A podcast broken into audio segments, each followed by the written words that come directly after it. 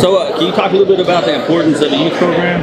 Yeah, man, this is special right here. I mean, I can't remember. Well, I can remember one time wrestling underneath the lights and getting to do something like this, but it was very a special, unique thing. Actually, when I was uh, at Duncan, we were wrestling for the Marauders, and we got to go wrestle in an OU duel. Yeah. And I'll never forget that type of stuff. And um, these kids tonight getting to wrestle in front of the crowd under the spotlight. I mean, what more could you want for a young kid and a parent? No, it's good. Like I don't remember doing any of this stuff when I was a kid. Uh, that's not saying we didn't, but I don't remember that. And also, I mean, if you look at, uh, you know, I mean, the continuation. What about the continuation of the program? You know what I mean? So like, you don't have them big gaps between a graduating class and an incoming freshman class. Yeah, and that's kind of what we're dealing with right now, to be honest. Like with our high school, you'll kind of see that, like, out of our 13 weights, nine of them are sophomores and freshmen.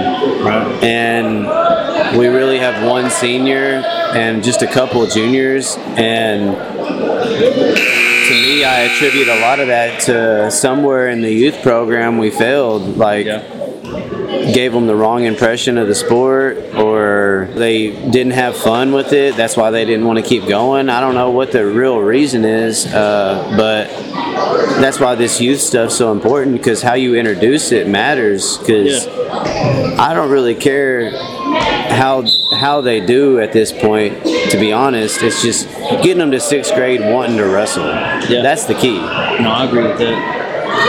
You got to make it fun for them. If not, it's not going to be fun, and they're not going to want to do it. So when they get older too, especially you know that grind, you know, it's no longer fun no more. You know. Yeah, and I, I've taken, I'm sure Cody has too, but I've taken some kids in like the sixth grade, seventh grade, and give me two years with them, give me three years with them with a good attitude, and we can get them ready. Now, give me a kid that knows a little something. You know what I mean? And now, hey, you're talking about a real player when they get into high school.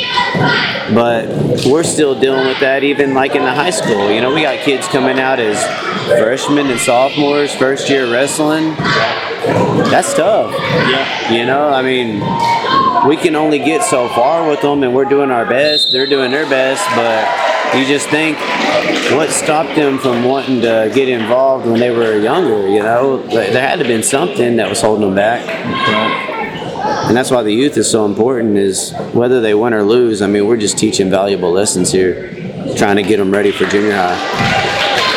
Can you talk a little bit about, uh, you know, parent uh, parent coaches?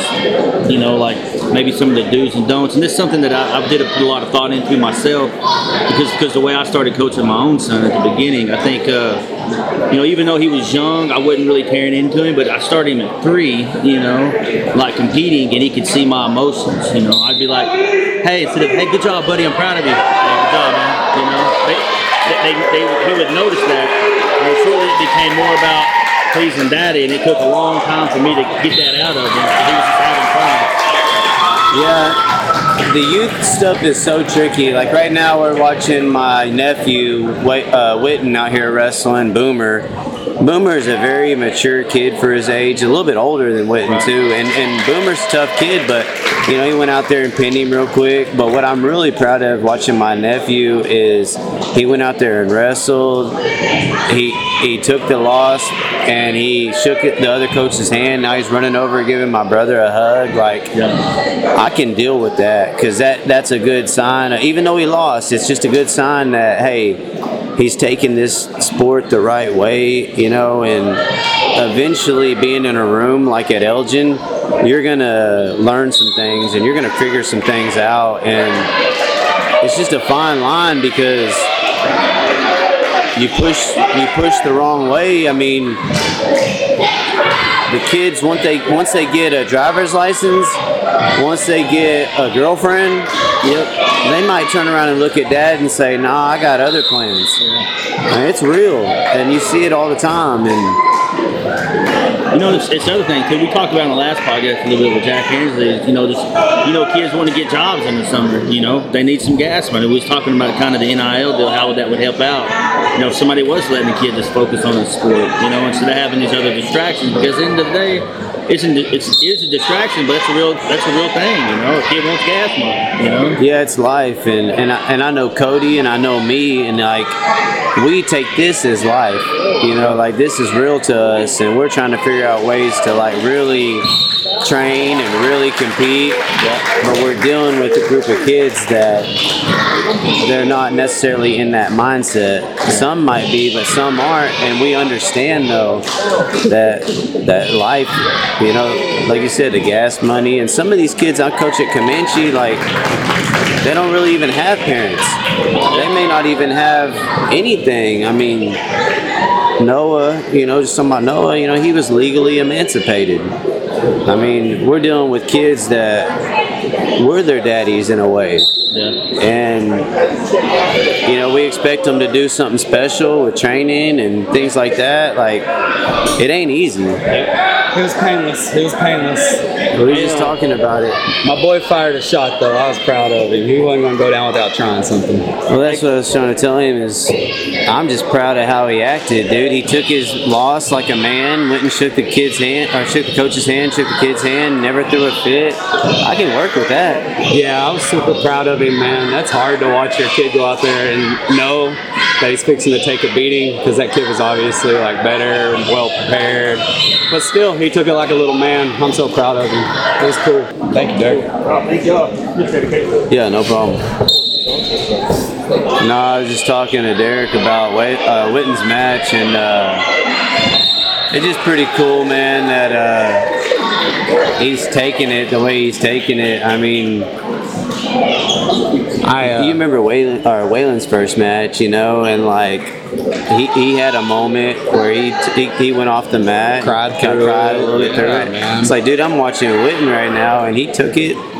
You know, obviously we didn't get what we wanted, but but it's the I got what I wanted. It's He the, went out there. It's the lessons that you learn. You're learning how to be a man. And look at these little dudes over here sitting on the bench with their teammates, wrestling under a spotlight. It's it's a cool environment that you can't replicate like in any other any other like little league event. You know, being able to wrestle your kids before a big varsity duel. I don't know. I'm super like proud that we're able to do that. Yeah, and we're looking at two dudes right now. Like Rivers has kind of got something hooked up on Waylon, but to me, these are kind of some high level kids going right now. Yeah, because you're talking about a nine-year-old who's got double boots in, like working a power half, and your kid's defending it well. And yeah, I was excited about this match. Uh, This is to me one of the premier matchups probably for the youth duel right here is Waylon is with us all the time in the room and very funky, very unorthodox, and then Rivers is obviously like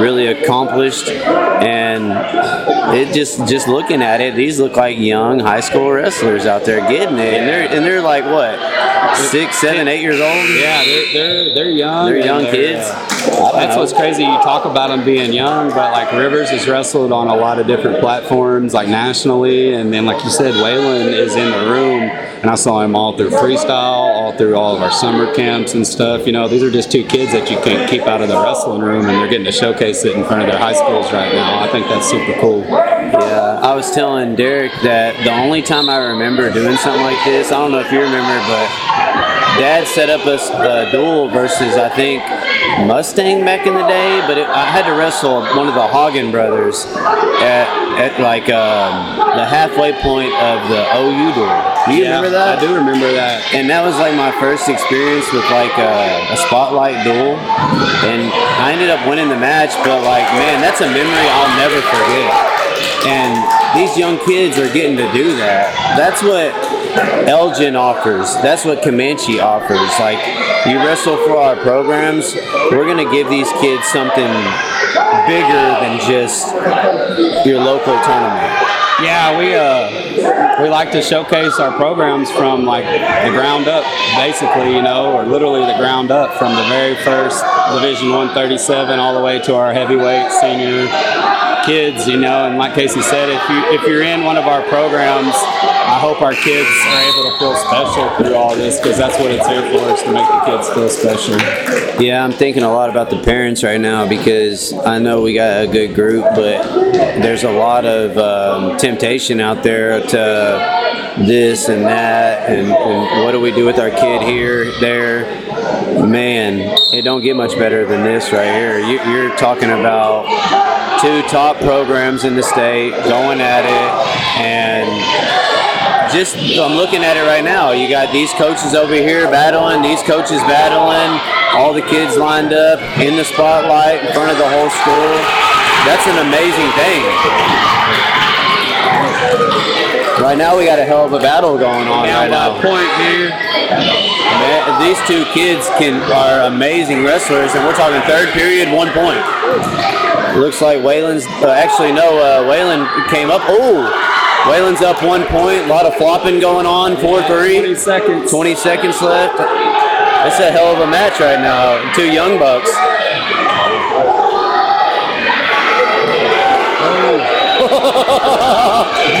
Let's go. Oh! Oh! One, lose.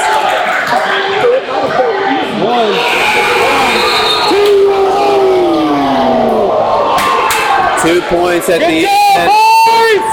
Great matchup. Great matchup. That's why I got to get on the mic right now. That was incredible. Great matchup right there. Everybody give them a round of applause.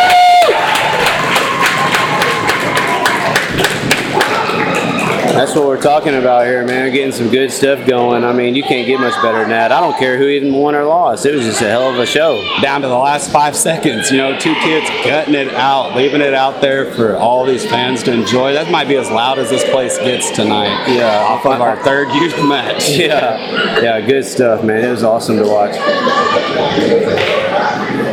This will be another good one here. This is Talon Walden and from Elgin. Yeah, we got Emmett Alvarado, uh, Eli, uh, his dad's one of our coaches, and You're to see some flopping here. Talon's Waylon's little practice partner, and he'll roll around a lot, but end up in some decent positions doing that. You know, he started wrestling last year and uh, just really trying to develop his skills. He's got all the natural talent, as you'll probably see in this match. We're just trying to harness. Yeah.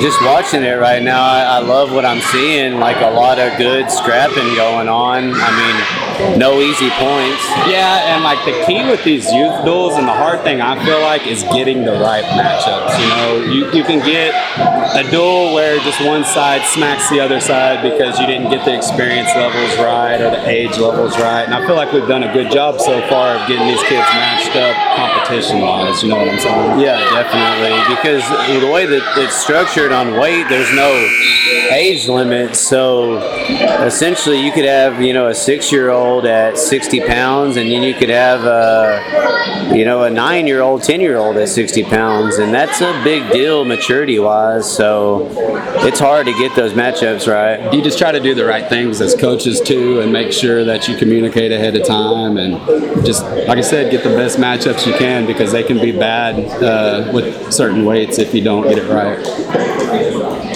All I know is like this is pretty cool right now. Just even getting to do this podcast, kind of while we're doing this, like wow, this is pretty cool.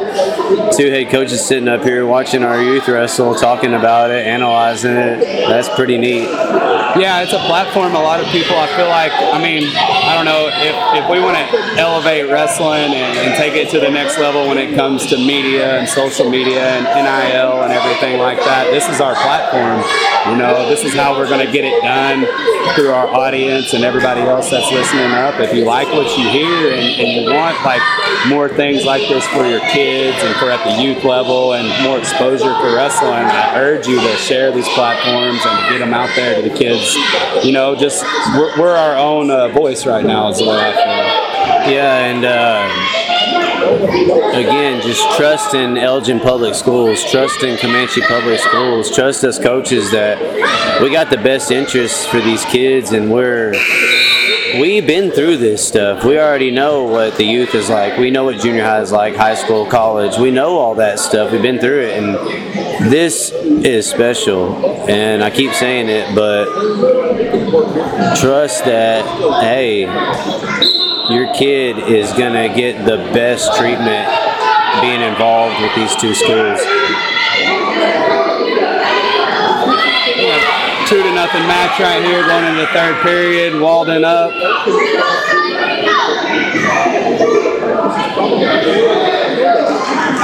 The two reversal makes it four to nothing for Walden up here in the third period. 30 seconds left.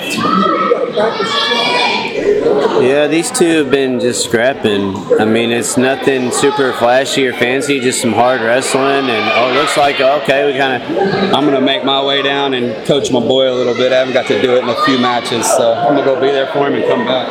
Okay, I'm gonna get. I'm gonna just keep this thing rolling. As of right now, just sitting up here alone, which is fine. But I'm gonna just keep talking about this stuff. Um, looks like we got a, a reversal there at the end, which is going to end the match four to two. Uh, Walden, hell of a match. Another great matchup. Everybody give them a round of applause. It's awesome to see young wrestlers getting after it.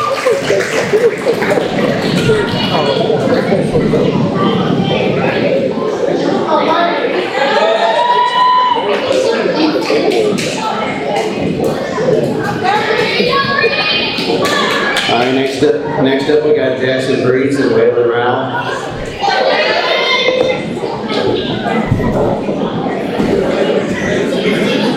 So right here, uh, we got my young nephew coming up over there in Elgin, Waylon Rowell. Jackson Breeze from Comanche. Um, two young studs going at it. Breeze with the early takedown. Um, you know, my little nephew right here, uh, young stud, last year was a state champion. It's just amazing to get to sit here and watch him wrestle, to be honest. And Jackson Breeze, you know, like I've known his family most of my life. Uh, went to school with it, with his parents. Uh, to see him out here battling right now, it's a cool thing. Getting to wrestle under the spotlight. Um, Waylon looks like he's got a, a cradle secured, five seconds left. Going to end up getting three back points on that. Score is going to end five to two after the first period, going into the second period.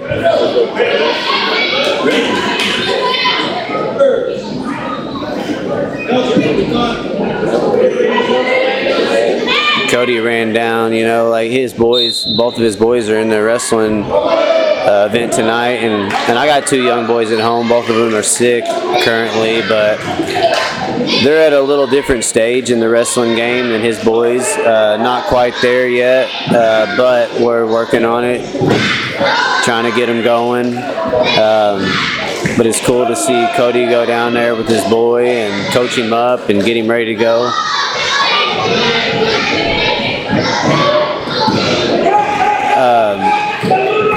Dalen Pressgrove, our junior high assistant, just pulled his chair up during this match. Um, just wanting to see kind of what Dalen might have to say about what he's seeing so far. Like Dalen, what do you what do you think about some of these young guys wrestling under the spotlight? Man, it's it's an awesome experience uh, for them and for us as spectators, you know, and fans and parents, loved ones, everything like that. Being able to see your son uh, out here on the mat in front of a home crowd under an, an official duel kind of situation.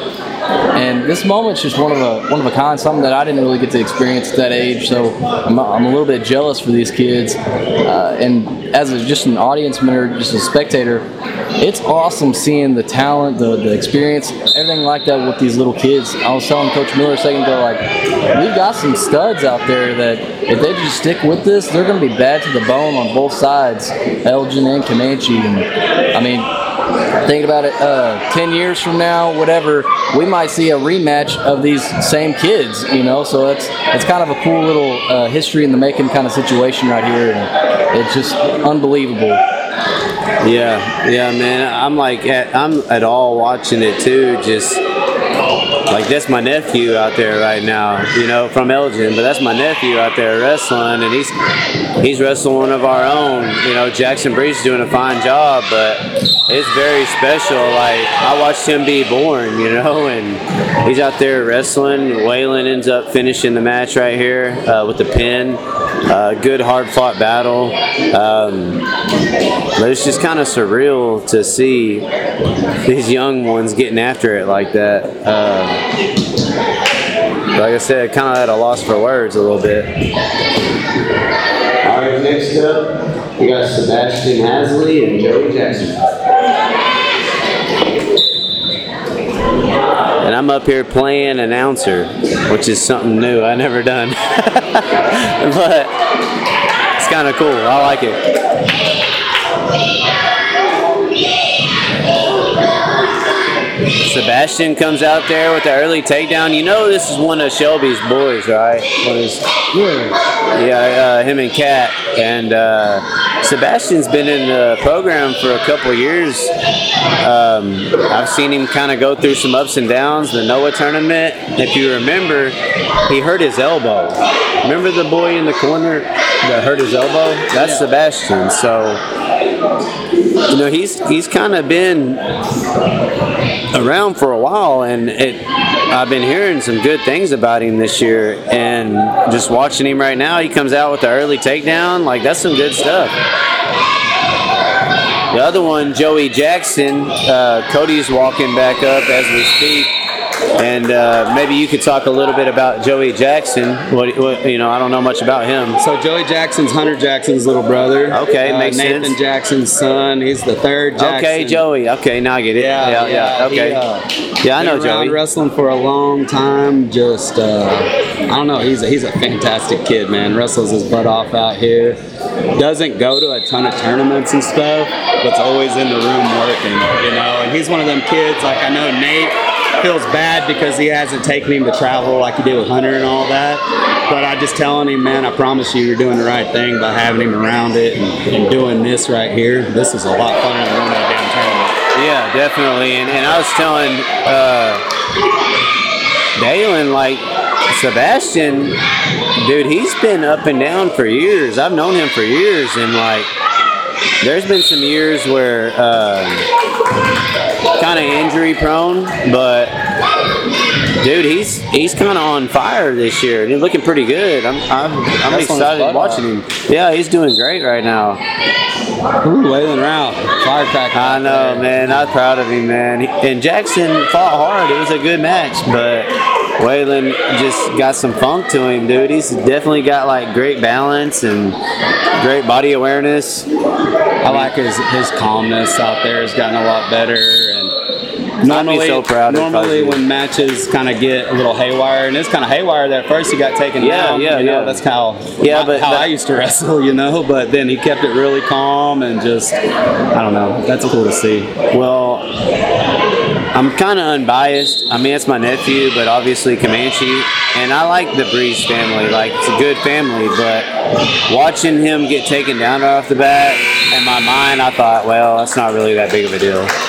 You know, like that's kind of how it goes sometimes. Like just give it a second. And yeah, I gave it a second, and Waylon started opening up and hitting his stuff and looking good, and it was fun to watch, man. It was, I mean, and that's this sounds crazy. I'm talking about an eight-year-old here, but he's coming off a three-match losing streak too, you know. And he told my wife, you know, he told Alyssa said he lost his first match at the tournament Saturday against like his arch rival, you know, in a tight match, and then he lost two afterwards. And he said my head was messed up afterwards. And man, that's hard for an eight-year-old to tell tell you that, but also what a mature statement like from an eight-year-old, you know, to say my head wasn't focused enough to wrestle those other two matches. I don't need to let that happen again. And I don't know. Well, think about like in the high school. We assume these high school kids just are mature enough to figure it out, but are they, you know, to me, are they dealing with the same things? Yeah, probably so. Like, we just think, I think sometimes we think it's a little bit easier than what it is, and it's not. No, it's not at all. And uh, no matter how your kids react after the match, no matter how they react, you never know how much they truly pour into it and how much they really, I don't know, how much they bleed into the sport until you see how they react after they lose the match.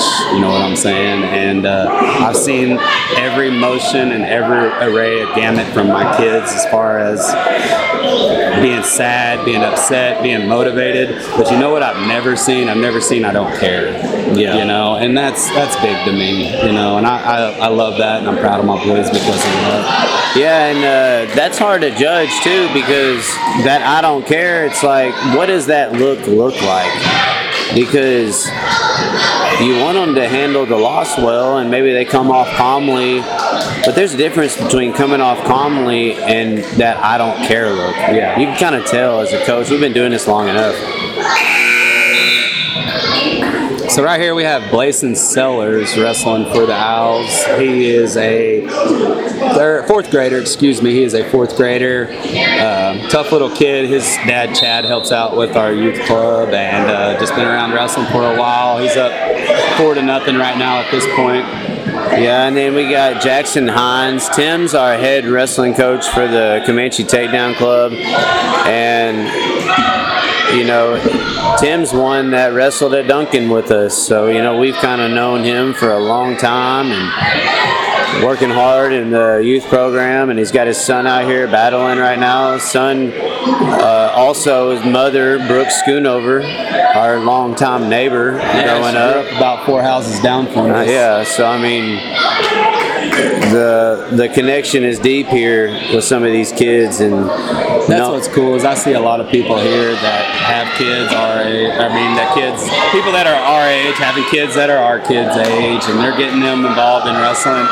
Some people who I never ever would have thought would have got their kids involved in wrestling have their kids involved in wrestling now, and I think that's really cool to see. Yeah, definitely. And just watching right there, Jackson's kind of having a hard time staying off his back, but golly, he's fighting off his back. Yeah, it's ten to nothing. He could have rolled over and got pinned right there. But what we're teaching these kids is if you get pinned in this duel, that's a lot of points compared to just losing a regular match, losing a decision, major decision. You know, every single point is important when it comes down to the end, and I think that's one of the cooler things to teach these kids.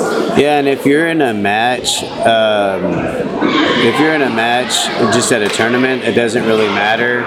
But this is kind of this is kind of showing the details. We've talked about that before too, of how you coach kids differently in tournaments and in duels.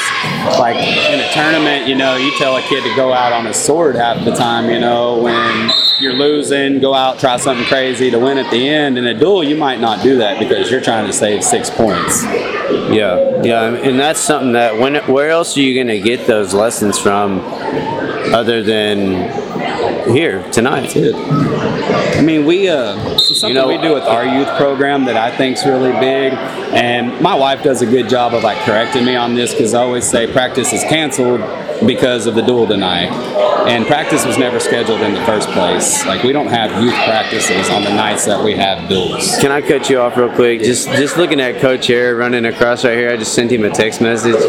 We just got some young kids, kind of, and they're having fun. I get it, you know, they're running around, but like, kind of got the football throwing. Get them, guard dog. I know. I, t- I tell Coach here, I say, hey, can you just tell them kids to chill out right now, you know, because hey, mean, look at they're cussing him right now. yeah, yeah. but you know, it's a big moment right now, and uh, these young ones are out here battling, and um, you know, coach had to go get it get it set up real quick with them young ones. Say, you need to get in the stands and self support. Winner of that match there was uh, Sellers. Um, that leads into our next match with Ace Absher. No, no, that was Ace Absher. No, that was Blason. Oh, this. Ace, 76. Is this? Is this? This is Ace Absher. Yeah, yeah. We got that one off. Is Is this? So yeah, that was Bryson Sellers. Yeah. Who's this? Russell Ace. Now here we got Ted Henry and then Ace Absher. And that's my mistake. Last match was Bryson Sellers. Congratulations, Bryson. Yeah, we're good now. We're good. This is Ace Absher. I got to know Ace last year coaching youth football. He was a quarterback for Waylon's football team. His dad Joe helped coach um, there in Elgin, and they're a new family to Elgin. Uh, Joe actually owns Wayne's Drive-In in Lawton. And uh, is just a great, great supporter of Elgin athletics. Does a lot for our school, and uh, I don't know, we're just another guy we're happy to have on our team, and glad his son's out there battling for us.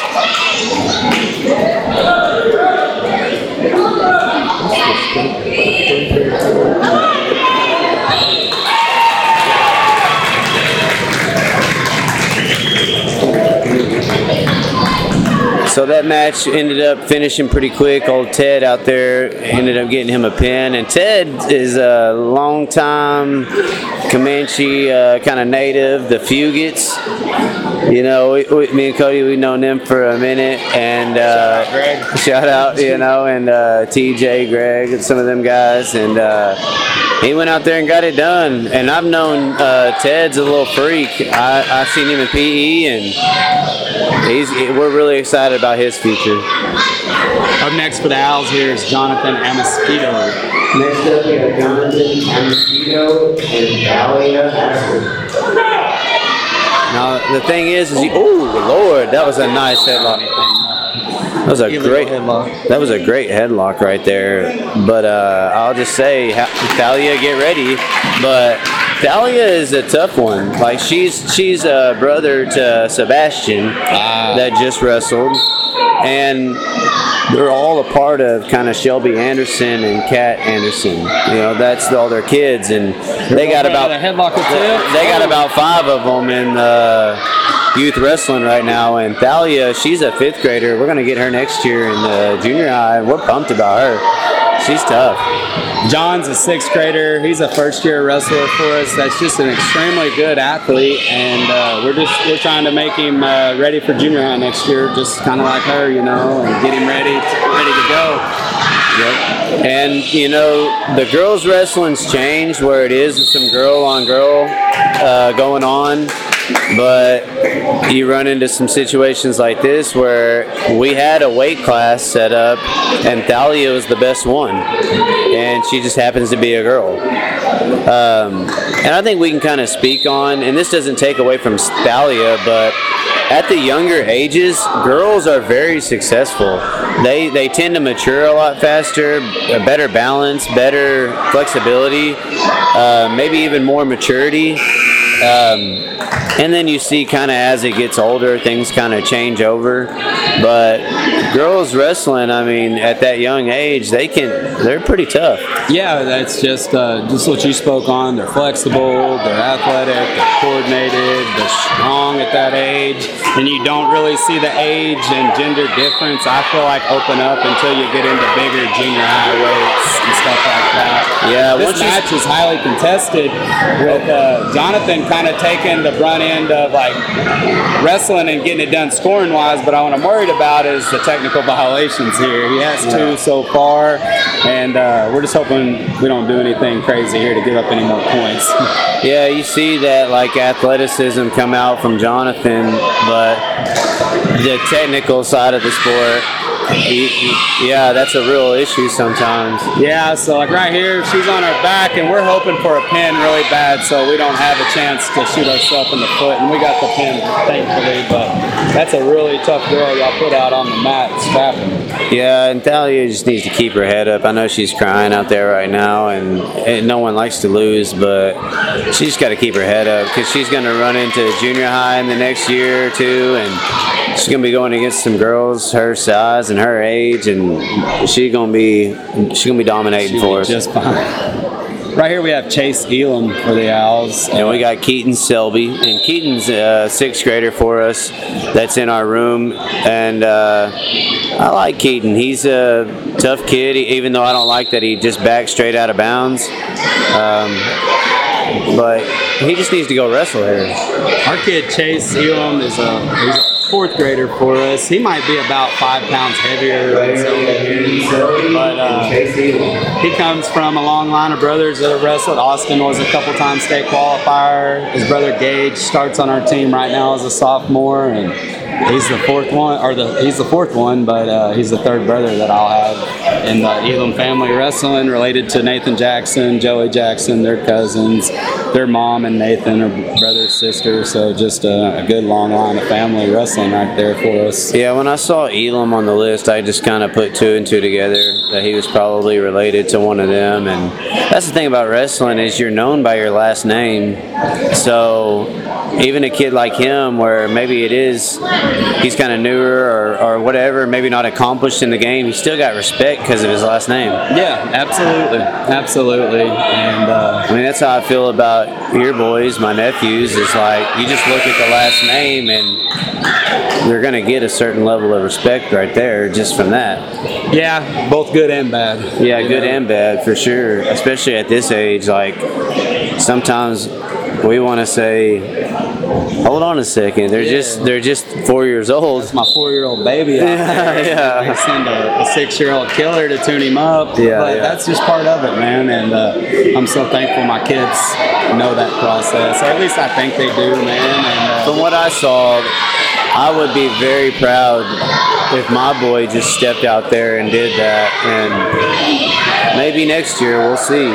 Um, but it's almost inevitable with this sport that you got to take your lickings at some point. I don't know. It's hard to watch a baby take them. It is, it is. And even though like me and you had some success, people don't know the the failures we had also. Like we weren't always good.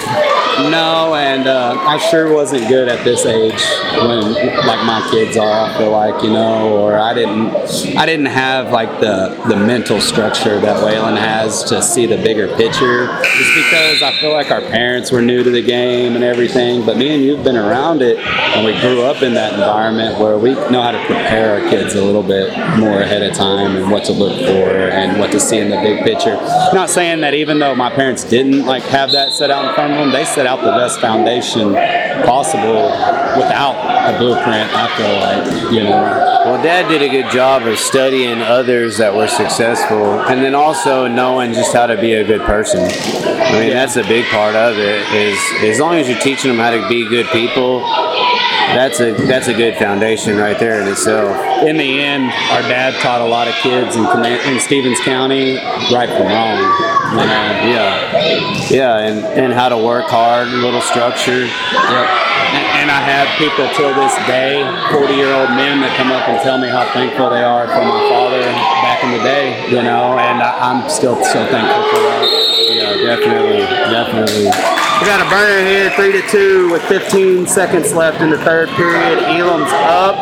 He's going to be on bottom. They're going to cut him. It looks like. That'd be the wise decision because No, oh, no, no, they're going to no. try to go on top here and turn him with 16 seconds left. I don't know. We'll see. You know, youth wrestling, you never know. I mean, oh God, oh, he's got an opportunity here. He's got him kind of in a situation, but it don't look like he's going to be able to get it out though. It's a tough decision right there, but you got to learn from it. So in that situation, Great match right there. Value round of applause, please. So in that situation, Casey, uh, down by a point with 15, 16 seconds left, uh, there's two options. You either think your kid could turn them, or you cut them and give them that point immediately and try to go get the takedown. In that instance, they tried to turn us, didn't work. Uh, hindsight's 2020 on that. You know, you never know what would have happened the other way, right? Yeah, and I just think that's where you know, no knock at no coach, but you, you know, you have to know your kid there. Yes. You got to say, hey, am I better on our feet? Am I better on our on top? Can we, do we have a turn that's that's good? And How did the first period go? yeah, match go? yeah, and that's where um, they trusted him on top. He almost had it. I mean, it's not. I would. I don't. I wouldn't say that was a bad decision after. I don't think so either. After what what I saw, it just you know, you got to know your kid and got to figure out ways to win matches. Right here we have Colton Partee for the Owls shooter. We call him. He just had an awesome shot shot on him by who's that case? That's Jake Lane, and Jake's brother's Ty, and he's on our high school lineup. And they're some tough kids, man. The dad, I believe, wrestled at Empire, so they kind of got some wrestling in the blood. Uh, Lane's the last name. yeah, Lane. Who's your daddy? I'm not sure his first name, um, but I know. Like Zach Lane, Bodie Lane, Yeah, that's his. That's their kinfolk. Okay, I grew up with, with Zach. He was my age, and uh, he had an older brother, and just knew them from Empire. Yeah, that's their kinfolk. yeah, good good wrestling family. And I'm not sure if that's their dad, um, but you know, I probably should know that. But I know that that's that it's in their family, it's in their blood, and these kids have kind of been by the, been on the basketball side of things for a couple years, and now we kind of got them hooked on the wrestling side, and they're athletic, man. We just got to teach them the rules of wrestling. That's it. I can tell definitely. You'll see kind of with Todd and I, like young freshmen, got a tough matchup with Braxton, but I think you'll see some moments of athleticism from him where you'll say, hey, that kid just needs to learn a little bit more and he'll be all right. And uh, I believe in wrestling where anything can happen, right? So if you got a good attitude, good mindset, there's no telling what might happen on the mat. But what I like about Ty and his brother is, is they're just good athletic kids, a lot of promise, a lot of future. They just need to be coached. We got to coach them up. That'll end the second period with the score three to nothing for Lane going into the third. And it looks like they got the score going over here, a, a 24 to 37 uh, score. Elgin being 37 plus 24. That's a heck of a youth goal. Yeah, absolutely. And if this match continues Oh. this way, especially, it might be real tight here at the end. Yeah, because we're looking at we're in a pinning combination here with Jake. If we can somehow get the six, you know, we're looking at a 30 to 37 matchup right now. That's that's pretty cool. That's that's pretty fun to watch.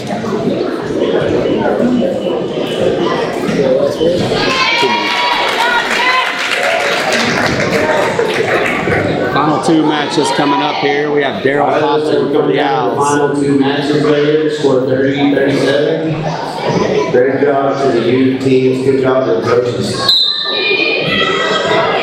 Like I said, this is Daryl Compton for the Owls. He's in sixth grade. Daryl Compton and Logan Darst. Uh, Daryl's a sixth grader. Um, been wrestling. You know, a funny story about Daryl is he came out last year, wrestled a little during folk style. His first tournament he went to last year, first wrestling tournament ever, was Freestyle State in Cushing.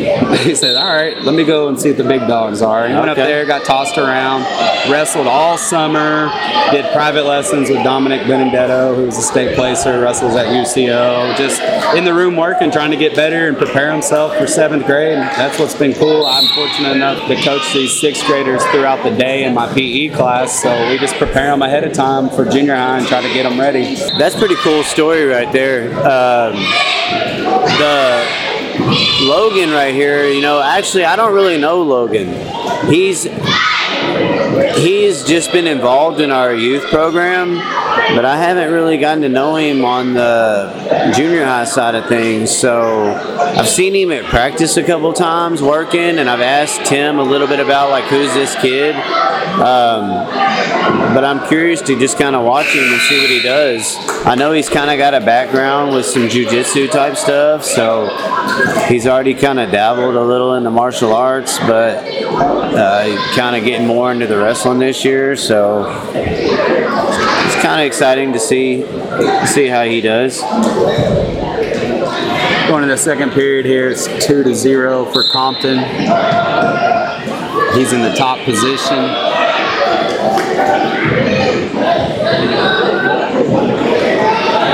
He looks he looks all there. He looks ready to go. He kind of reminds me of one of them Tatanippas. Just looks strong and athletic, and Yeah, he's a good. kind of got that same haircut. You know, Yeah, like, it yeah. just they look good. Just another good supportive family. You know, we're, we're happy to have them. His mom Rachel is great in our program, and um, I don't know, we're just we're happy when we can get people who work hard for our program, give them the opportunity for their kids to be showcased out here too. We have ranking matches to see who makes these teams, but trust me, your kid gets a little bit of extra consideration if you bleed into our program. You know, and I think that's fair as, as a coach. Last matchup right here, we got Colton Fry and we got Tyler Walden. Tyler Walden here for the Owls, sixth grader. Uh, not his brother Taylon wrestled for us earlier, and he's been wrestling about the same amount of time, just trying to figure it out. Now the thing with Colton is, I think he lost a ranking match at 110, uh, so he's kind of you know going to have to deal with this 125 action up here, and doesn't look very good so far. But um, he's got a great family too. You know, his dad's a, a great guy, lots of brothers and sisters, and he just got to keep working and take this sport a little more serious. Got to commit a little more, and that's the thing about wrestling is you you you put the time in and, and good things happen. So that will finish the youth side of things. Uh, 49 for the Elgin Owls and 30 for Comanche Indians. Great job. All right, if we can get those two teams to just shake real quick, let's finish that off with a nice team shake and then we'll uh, wrap it up. Everybody give them a round of applause. Great job to our youth wrestlers.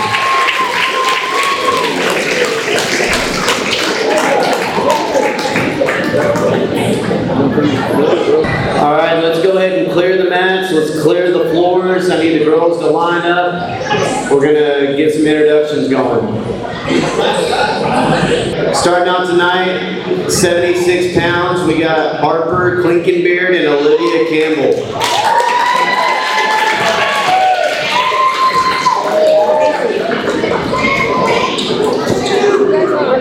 Next up at 102 pounds, we got Joyce Stapp and Emma Milan.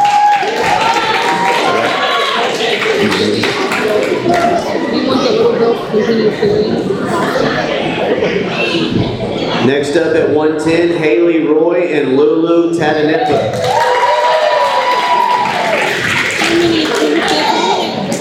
There's a bunch. 110, also we got Chloe Jackson and Amelia Two in high Passy.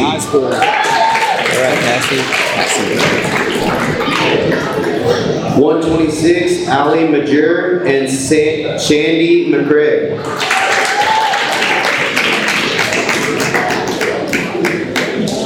Then on the high school side, we got 145, Caitlin Cole and Riley Cottrell. 155, Selena Quezada and Elena Hercules.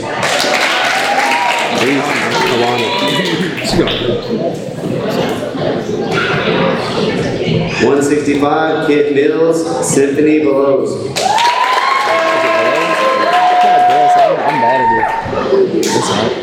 Right. Angela. And then 190, Brooke West and Abby Angeli. All right, let's get it going, girls. We'll start off at 76 pounds. Uh, Harper Klinkenbeard and Olivia Campbell. Let's get it going. So here we kick off with our girls' duel, and uh, kind of the same thing. We didn't uh, do anything official here. We just matched them up and got the best weights we could, best girls matched up to showcase our program. Starting down with the little ones here with Olivia Campbell for the Owls and Harper Klinkenbeard for the Indians. Yeah, and the Klinkenbeard family here in Comanche, pretty prominent family. I mean, you're talking about Delberts, you got the Red Plains Butchery, and then you got Kale over there with the with the lab, the new fitness center, and very very uh, influential family in the in the community. And and to see they got a young girl out here scrapping, it's cool to see. I mean, you see right there some good aggression. I mean, I like that. Oh, can't do that. The old Bronco Nelson. Yeah, you gotta watch out for you. You can do one half, just not two halves. and that's just a part of the sport. But that's one thing about these youth wrestlers is they just gotta learn the rules and Coach Oz is doing a great job. Coach Todd Osborne's out there refereeing for us, and uh, Coach Osborne was the head coach for the Owls before I took over eight years ago, and it's been just a great mentor and like a leader, somebody I can uh, look to for advice in certain situations, and um, just overall a great man and a great man for the sport. And I think about his ties to UCO. You know, that's something that like people just don't even look at him to me like that anymore. Is this dude's a legend. He's a national champion, and uh, he wrestled, you know, for Team USA in Japan one year. He, he's a really, really accomplished wrestler, and uh, I don't know. He's just, he's just somebody that I'm grateful I've got to know him growing up and throughout my coaching career, and uh, just I'm glad to have him around and refereeing our duels. He's someone that we don't have to yell at a lot as a referee. The one thing I know about him. Um,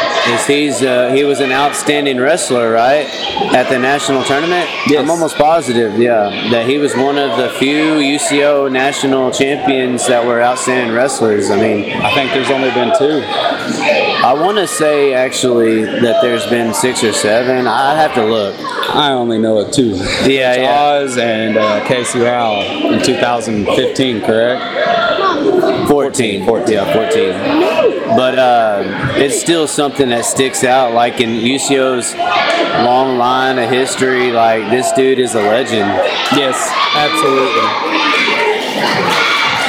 Looks like Harper's gonna is kind of got near fall going on right now. She's up five one, probably gonna get up eight to one after this period's over, unless she seals the deal right here. Good job by Campbell fighting off her back. That's something I went down and talked to my youth kids about, being able to not get pinned in this duel. And once again, just how important every point is and uh, how they should fight for each other as a team. Wrestling is such an individual based sport, but when you come together and, and you compete as a team, you really rely on one another to not go out there and get pinned, to give up six points.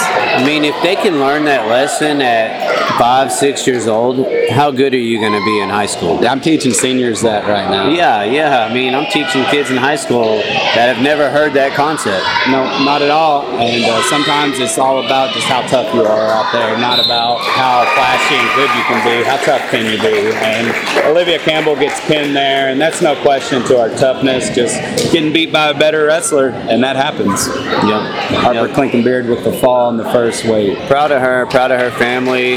Glad they're involved. Great boosters for our program, also. I mean, I don't know. it's exciting to see her in there. That, that I see here that I'm just so grateful for as we see all of our youth coaches down there coaching them. Like our high school staff's down there too with them. You know, like my head assistants right there high fiving a, a seven, eight year old girl. You know, Yeah. and um, that's cool just? I'm, I'm very proud of that. Next up, we got Joyce Stapp Island. and Emma Mylan. So Emma Mylan, uh, just another cool story about her. She is Nathan Jackson's stepdaughter.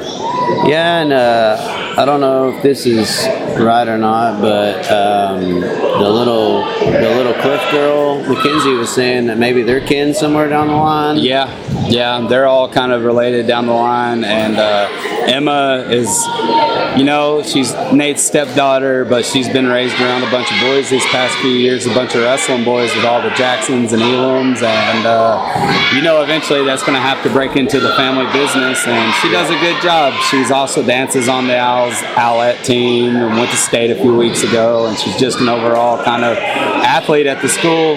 And, uh, Now, now the other one, Joyce, man, you know, I got her in PE like two years ago, and little outlaw that convinced to wrestle, and you know, she got her first win this year, and only been wrestling two years. It's really her first year. She she did a little practice last year, but to me, like she's a scrapper. I watch her in practice. She scraps, and like I got a close relationship with her grandma, and I mean, there's some cool stuff. Like I see that because she tried to start with the rear naked choke on us right there. that's what we teach, though. Yeah, that's that good stuff. I just thought ours would let it slide. no, no, it just shows like some of the inexperience with some of these girls. Like they ain't used to all this, you know. Like No. we're putting them out here in a big show right off the bat. But look, there's some good little wrestling action going on out there right now. I mean, look at that. We're getting counts right now. Get you some. Some back points coming in for a top wrestler there in an awkward position. Yeah, very awkward. But hey, today I, I had a war for my life with these girls wrestlers.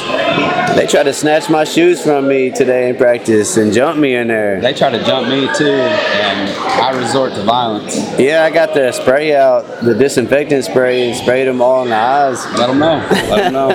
You gotta do something, man. I can't hit them, but I can spray disinfectant at them. That ends the second period with the score knotted two to two. We had near fall points for the Comanche wrestler, and then a reversal for Milan. Some good stuff, man. I'm proud of both of them. Just watching them, it's cool stuff. Very cool stuff. And she's one, the you know, Joyce. Uh, I could see her in the high school being a scrapper for us. She's got to stick with it. And and then ultimately, this sport can change lives. Where would she, you know? I don't know what her life might have been like without wrestling or whatever, but I see positive things happening in her life because of wrestling. Yeah, absolutely. I see that with a lot of kids in my program that need wrestling a lot more than I need them. Milan working a half here on top. She's in trouble right here. She got to get her arm through, or she's going to be in a tough spot. She might be stuck. Looks like she might be in trouble. I don't know. She's fighting She's hard. fighting off her back. We got the That's near fall points, That's but she's going to about, make it her a arm scrap through. here at the end. 30 seconds left with referee holding three near fall. Hey, I'm I'm impressed that she didn't give up right there. Coach Oz Oz awards the near fall. Scores five to two with 20 seconds left. Milan running a half. She got to start reaching for that half, though. Man, that's like a common mistake that coaches are taught. We taught that. We were taught that when we were little. Reach up and peel it off. Yep. Well, when you do that, you're just raising your elbow up higher. And then the, what I tell kids to do in that situation is attack the elbow. You know what I'm saying? Because that's the weakest joint you have right there. You don't want to fight their bicep or their forearm. Coach Hare's calling you. And it must be something. Oh no, you're good. No, that was a heck of a match. And the end of that match with Milan winning five to two.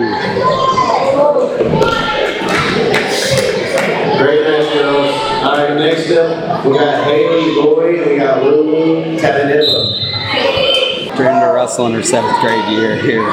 And to me, she's again a, cla- a case of last name. Yeah, absolutely. It's like you know, she automatically got my respect. And th- these two girls have wrestled before. Yes, and she's beaten Haley, and Haley is one of my studs. So to me, this is one of the premier matchups right here. I agree with you as well. Uh, Lulu, just someone that started wrestling this year, like we talked about, but we're trying our hardest to get her caught up with the curve and uh, being raised in that wild, tough family of hers. I think she's going to be all right. I already know. I mean, watching the match where she beat Haley, it, it hopefully, at least on the Comanche side, it don't repeat. But Haley got the takedown, but they kind of got in some funk, and she caught Haley and pinned her. Yeah, and uh, Lulu's dangerous with that. She was losing eight to zero at Altus the other night through a headlock and pin the girl. You know, Right now, Haley is on a mission, it looks like, and if she can seal the deal, that's probably the best thing because I don't like wrestling with this girl. She's tough. hang on, Lulu. Lulu gets off her back and will end the period five to nothing for the Indians. And Haley, if she just don't shut down right here, she's looking good. But Haley is one that we have to coach up every week. And she's a great girl, but the mental side of the sport is so real. And these girls, even the boys, mostly the boys, but the girls too, they one little thing can really mess your confidence up or mess your mindset up and it could be as, as quick as a period.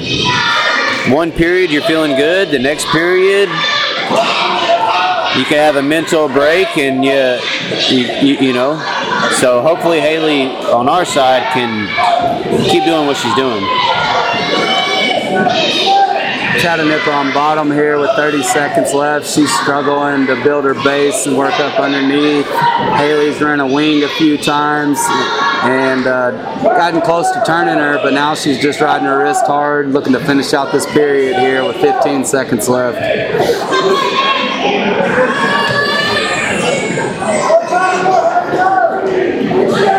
The thing about girls, and I think you could probably relate, is definitely don't want to go on bottom.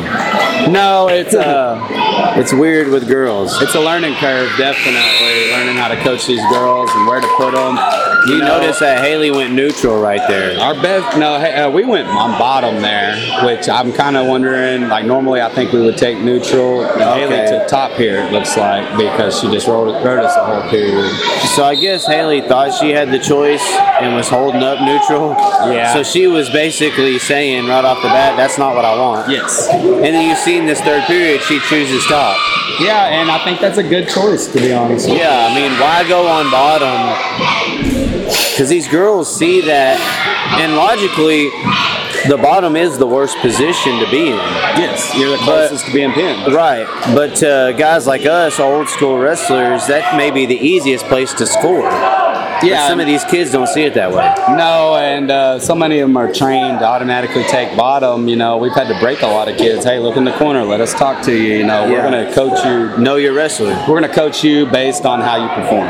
Yeah, and and this seems like this was a great strategy match on our side where we we went two periods on top. Yeah, rode us, rode us pretty hard uh, for you know two and a half minutes, pretty much. Took us down the first 30 seconds, turned us, and then now just been on top. And we'll finish the match five to nothing and avenge a loss from earlier. Yeah, yeah. Proud of Haley and great job to Lulu. I mean, she's it's got it. She got it in her blood. She's gonna be all right. She's got to keep keep working. Same for Haley. You got to keep working. Great job, girls. Great matchup. Next up, we got Chloe Jackson and Amelia Passy. What you got on Amelia? Amelia Passy is an eighth grader for the Owls, first year to wrestle. Just a tough girl that decided to come out for wrestling this year. And uh, this is actually the first time I've got to watch her wrestle. She wrestled in the Cache Girls tournament, I think went two and two. And uh, I don't know, we're just trying to get her trained up. And she's in on a good double right now, looking to finish. Yeah, and, and Chloe, we got uh, she got a twin, so I still don't know the difference. I just call them twins. And she's a worker. She comes to our high school practices. She's been fun to work with. Her dad's very involved. I mean, it's just a matter of time. Hard work pays off, and she's gotten some wins this year. And we'll see what happens this match. Now, I will say this. You know, we did have one girl that I wanted to really see wrestle tonight. Grades were an issue. That's a part of junior high sports, high school sports, and uh, would have loved to seen her kind of out here wrestling.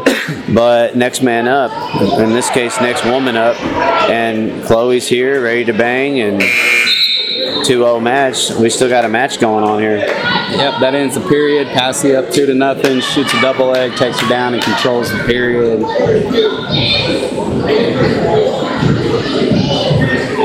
I like these twins, man. They're they're good kids. They they work hard. It, it's just funny. Like, and I ain't even trying to learn their names yet.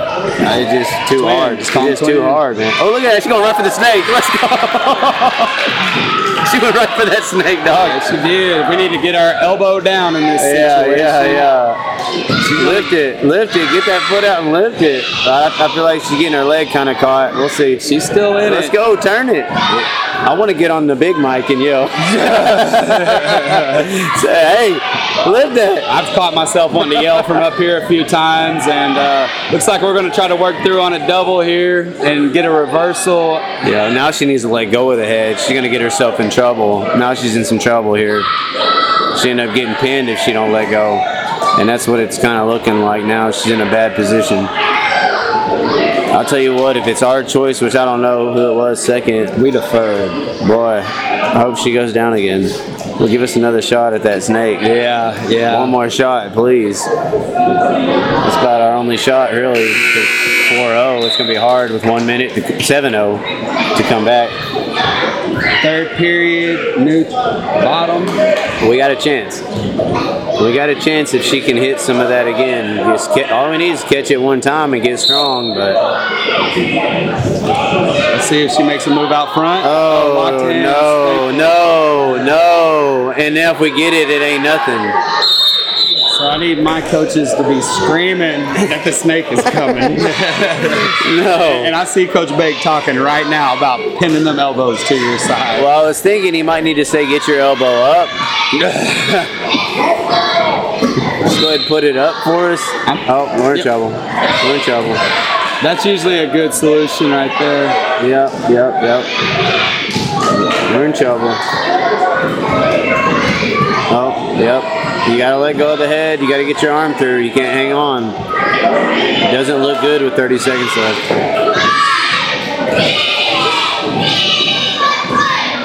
Oh, she's. Oh, maybe I'm wrong. Pull it under. Girls are so flexible, They're man. extremely flexible and they're in a position here. They're going to scrap till the very end, it looks like, with 10 seconds left. Scores 13 to 1. They make it back up to their feet. Passy's winning. Just kind of need to survive here. She's looking for it. She's trying to get something big at the end. Good fight to the finish, though. We'll take it. Good job, girls. Great scrap out there. Passy winning 13 to Good 1. job, girls. Good match.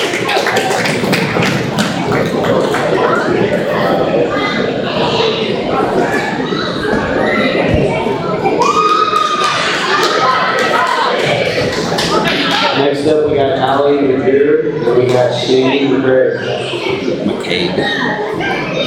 McKay. So Shandy McCaig for us is a freshman.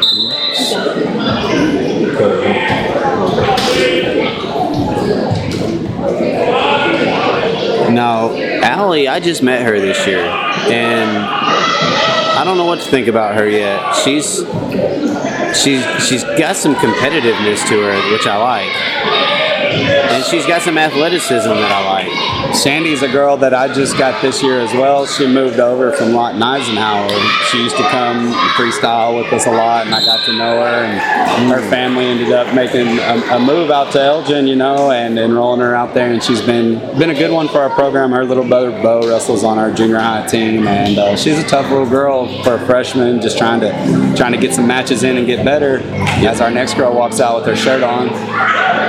Let's go. it's a good sign for us. No, I'm just kidding. and you never know.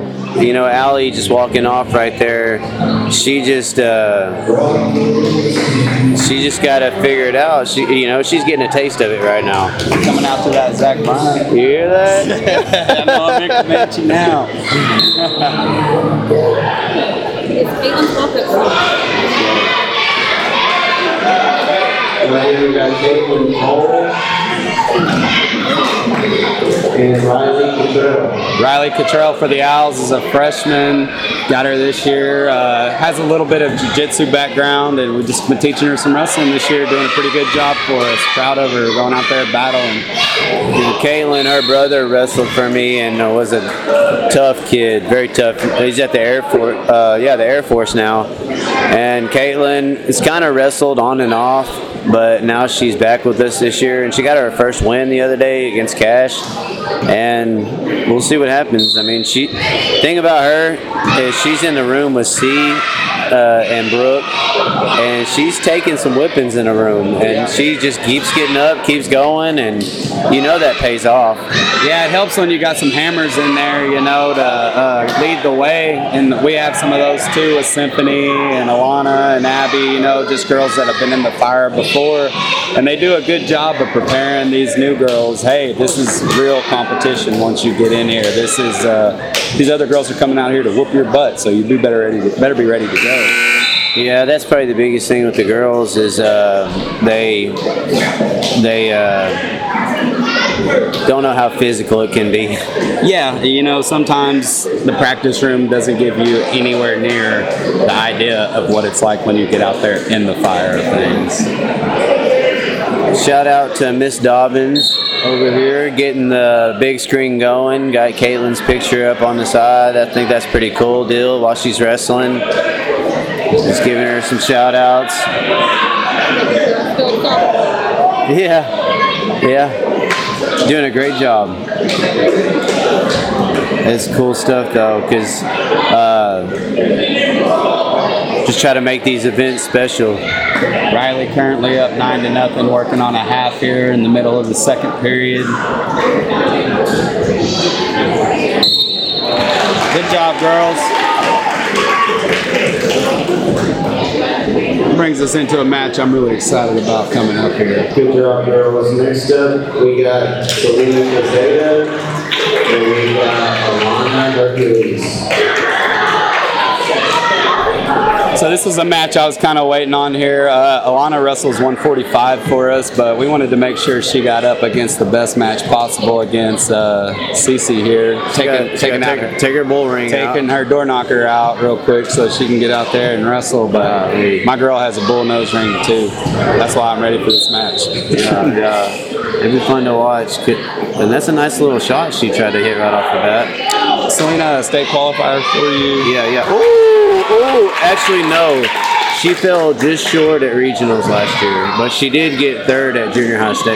Yeah, she's a tough girl, and she takes the quick two to nothing lead here with 40 seconds left in the first period against Alana. Alana is the girl that fell short at regionals as well. She beat the three seed right off the bat, and then struggled to qualify on the backside. But uh, she's a tough girl. Wrestled freestyle all summer, went and traveled, and uh, That's the thing with C is she did. She was one of the few that did freestyle with me and was a freestyle state champion. it's awesome. So uh, this is a this is one of the best matchups right here. I, I'm excited to see Brooke and Abby also. I think that'll be a good one. But this one is this one. Brooke and Abby, and then Haley and Lulu were probably the three I was really wanting to watch. What's uh, Brooke ranked in y'all's class? I don't know the exact ranking, but she's got to be top three. I mean, she got third at state last year in all classes, and the, you know now that the classes are split, That's, she, I knew she was probably a top three ranked, and then Abby's ranked number two in, Yeah. in the bigger class. So that's a big marquee matchup with two girls that are at their weight classes, you know, and, and they're ready to go. That's going to be an awesome one to end the night with. I think so too. So going into the second period here, scores two to one. CC winning right here. Alana's on bottom, making it up to her feet, trying to get an escape.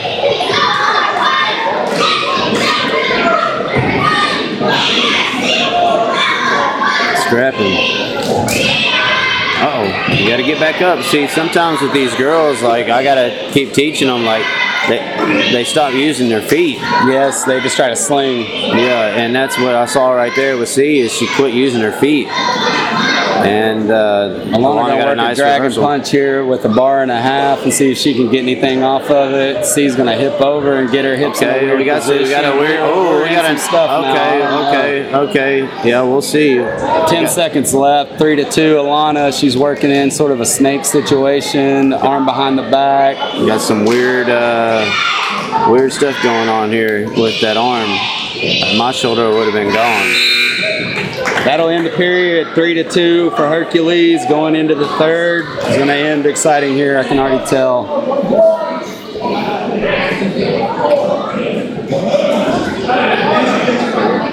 Cliff's gonna take, or Quezada's gonna take bottom here.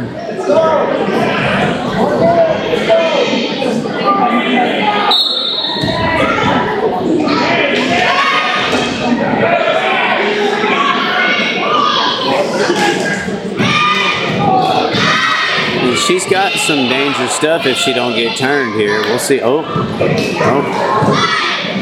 Ooh, I think she weird- gave up. I think she gave up two though. I saw. T- yep, I see two swipes getting being awarded. Oh, with some weird, weird funk going on. But maybe she's giving up three. I think she gave up three. We're in a position here, boys.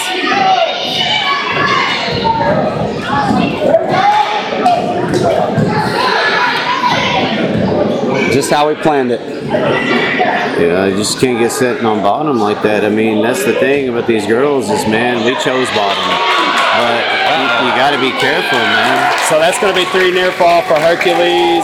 Make it six Five. to five. Yeah, the score's wrong. Hopefully, your coaches don't see it. Yes, I they, think do. yes, they do. Yeah, yeah. It's six to five. It's over. Got Jack coached up down there. Go ahead, Coach Bake.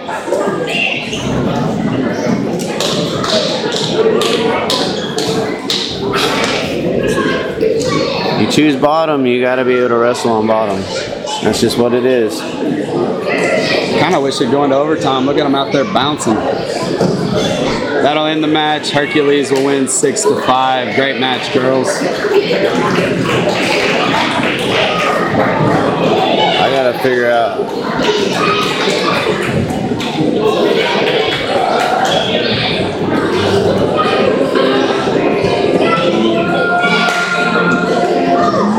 That'll bring up here uh, Symphony Belows for the Owls. Next up, we got Kit Mills and Symphony below. Symphony is two-time state champion for us. Uh, she's the best wrestler I have in the whole room, boy or girl. I feel like um, she's pretty awesome.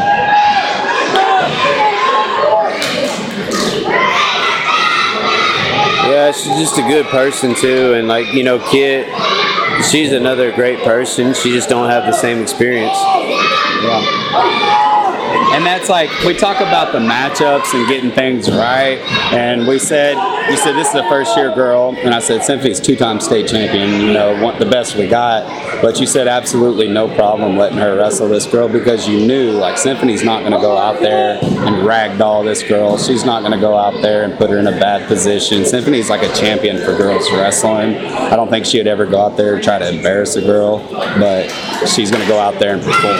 Yeah, she's gonna get the job done, and I, I, I felt that way about her. I mean, there's always the thought of like somebody getting hurt or that type of stuff, but yeah, I do feel differently about her. And I know who her dad is, and I know who her family is, and it that stuff it shows on the mat. Yeah, we're very proud of her. I mean, she's someone that'll be tremendously missed from our program. And uh, I don't know, hopefully I can get her back. She's going to sign at OCU here in the next couple of days. She got a great scholarship to there, which is well deserved. And uh, she's going to be performing at, you know, the college and the national level for a long time. And then hopefully I can get her back to coach these girls for me. That'd be incredible. Great match.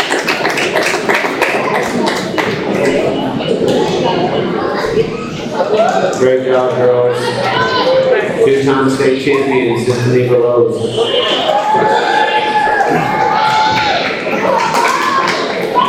The last matchup right here, great matchup. We got Brooke West Abby, and Abby Angela.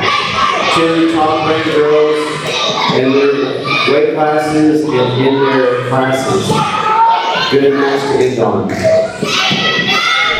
Abby Angeli's a sophomore for us. She was a junior high state placer, same bracket as Brooke, and uh, was a match away from placing at state in the same weight as Brooke. You know, um, two incredibly talented girls to end on here.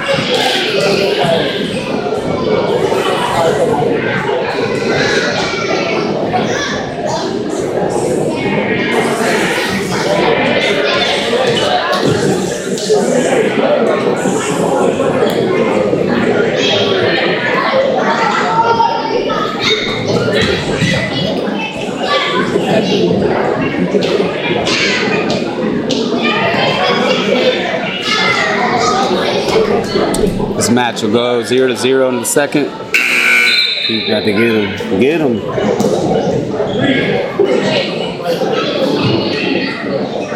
Here's the ultimate decision here. Um, you guys deferred there. Normally, I would take bottom right off the bat, probably, but in this type of situation, how do you feel about that with Brooke? I think it's a good decision because bottom is always iffy for us. I agree, and it's iffy for us as well. We've just been trying to set like a tone with Abby that if you want to win at this level, you got to put your butt on bottom and you have to get up, you know. And that's that's hard right here when you're asking a 190 pound girl who's long legged, big frame to get up from bottom, but you have to. Yeah, you know the thing with, with Brooke is she's one of our studs, junior high state champion, and she straight up uh, said the other day she lost to the Perry girl, tough matchup, and uh, she's too heavy. But it's like she weighs the same as you. Yeah. But that's kind of their mindset, though, is they see it like that, and that's something we got to overcome with her. But to me, also, when you're talking right now and in the moment, we got to do what we got to do right now. And what we had to do maybe tonight in this duel is avoid bottom as much as we can. So zero to zero going into the third. I think that the choices has to be bottom. It has to be, I feel like, in this situation because even if you get turned right here, like it's your You best still chance have a chance. It's your best chance to score. But but again, this is a lesson where oh, see what I mean? But this is a lesson where like you got to get away here to win a big match. Agreed. Agreed. And, It's, uh, it's zero to zero. You get away, you win a big match. and uh, if we can teach these girls that in December, um, we're better off. Yeah, but I like the way it's gone so far. I think we, we've, we've chosen the right strategy so far. It looks like we're gonna get one, and I have no doubt that we'll we could probably just squeak this match out with 30 seconds left, 1-0. We'll see how Abby, how active she'll get in this last 20 seconds here to try to score. I'd like to see her really go out on her sword here and try to go down with something, but I don't know if she has the offense to make it happen here in the last 15 seconds, down one to nothing. Yeah, these 1-1 periods. I mean, we are limiting them, but at the same time, it is what it is. You know. You know how much time's left, and uh, we're not gonna. Oh, oh, oh! She went for it. Oh! And she got it. And she got it. Brooke got caught flat-footed. She got caught flat-footed, and that's what happens. And I about fell out of my chair uh, just because it was exciting there at the end. That was really cool. Well, she's got to keep wrestling, and that's what happens. So, tough lesson, but good job to Abby finishing it, finding a way to win. Up next will be the high school boys. Casy, did you get the videos?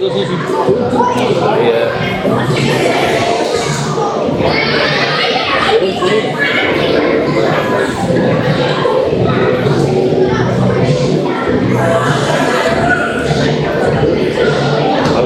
Oh.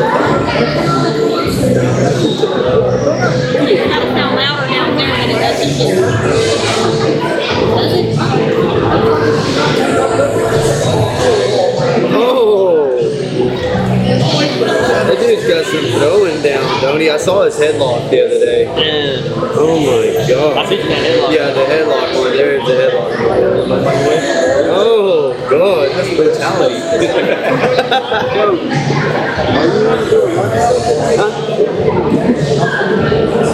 In mother.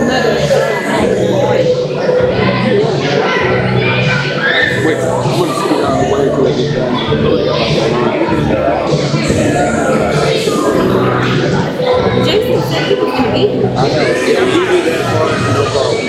And uh, but what about the lights being I that blackout, I something you in my. Do you have somebody that turn it you hit that, it turns off those three spotlights and it puts on the three different. So then whenever you, uh, whenever run out, you get done with running out, put these back on. and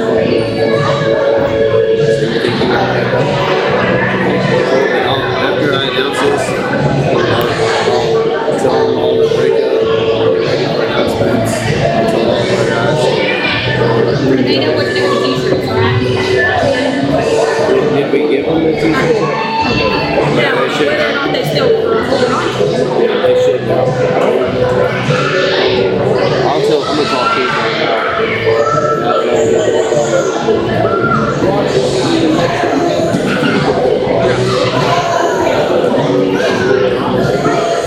Jackson,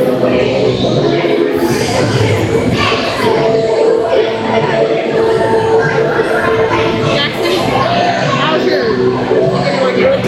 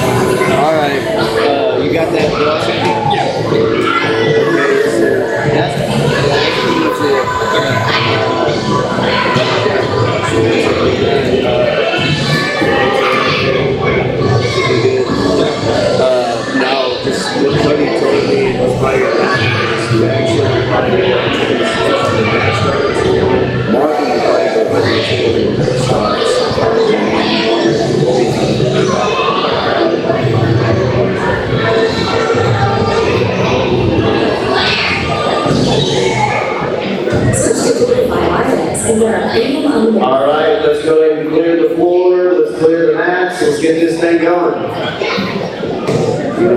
You just gotta put that to get that going. All right, buddy. We're gonna do our run out. Okay. Okay. Remind me.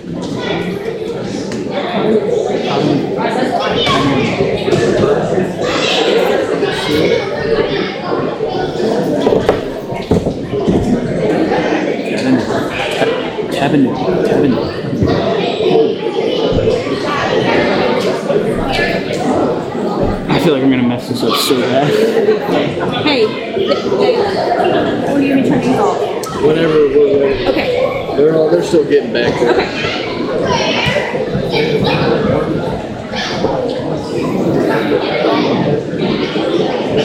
Did he tell you when to start playing music or anything? No, you can play it now? Should I play it now?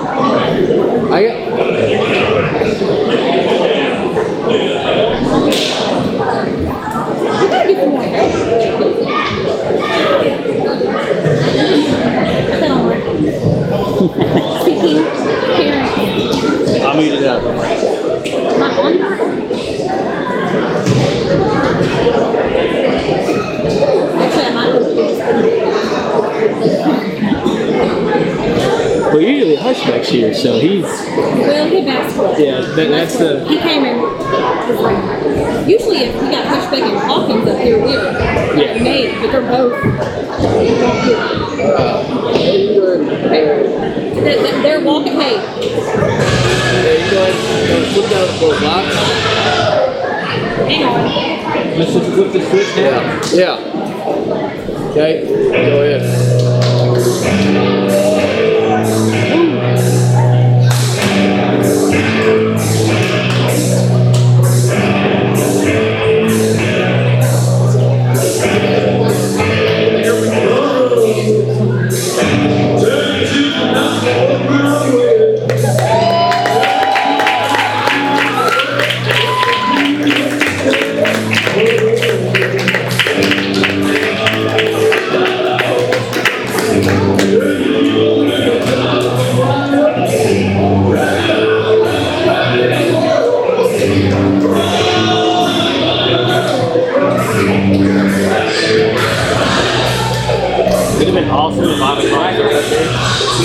It. Could have been awesome if I'd have caught it.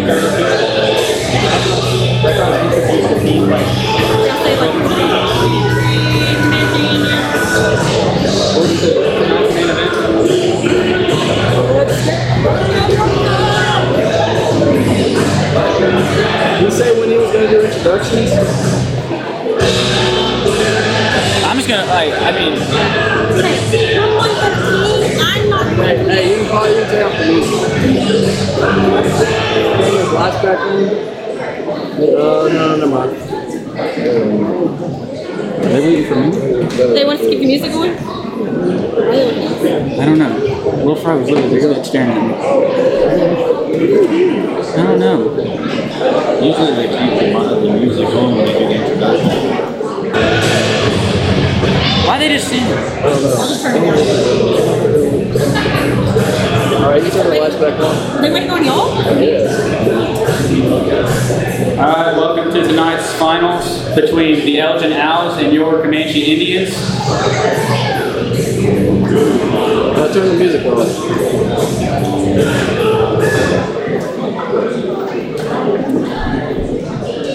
At 106 for Elgin, Daniel Brasier. And for your Comanche Indians, Aiden Fry.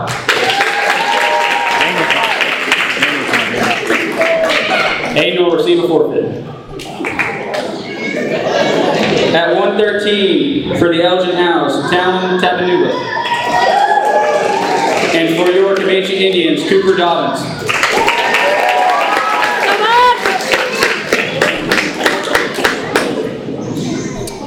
At 120 for the Elgin Owls, Dylan Lasser and Hunter Jackson. And for your Comanche Indians, Hayden Dugan.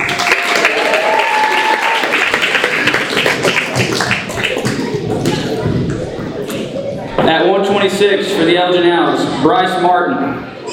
For your Comanche Indians, Gage Jessen.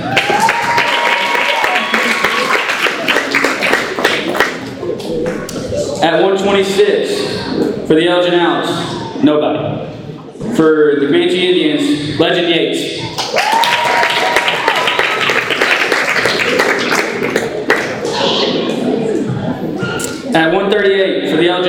Dylan Brown. For your Comanche Indians, Matthew Hunt.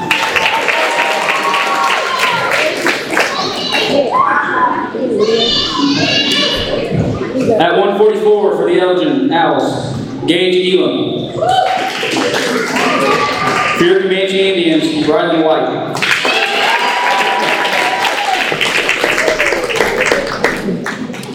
At 150 for the Elgin Owls, Braxton Atuna.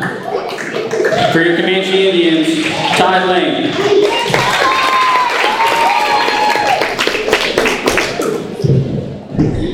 At 157 for the Elgin Owls, Kason Meyer. For your Comanche Indians, Eric Roy.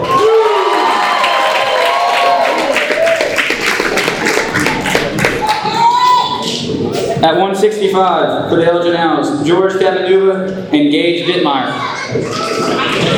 For the Comanche Indians, Bryson Bethany.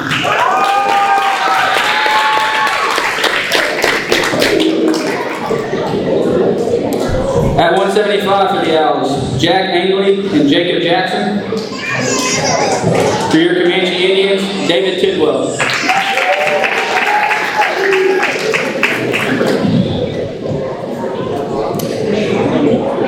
190 for the Owls, Elijah Mayers. For the Comanche Indians, RJ Roberts.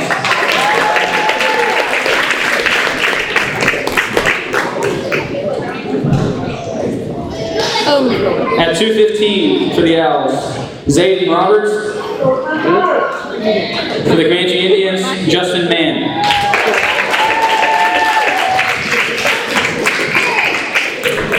285 for the Owls, Jace Williams. He will receive a forfeit.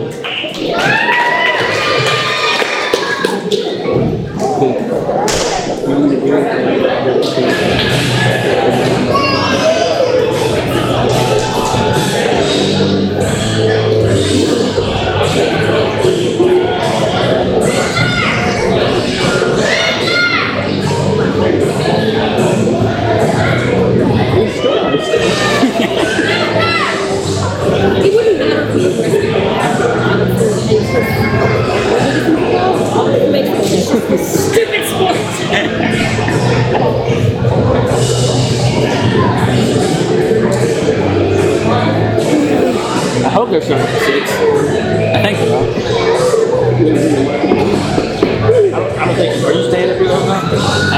I mean, I, do you want? Hey, do you want me to do in between matches, or do you want me to?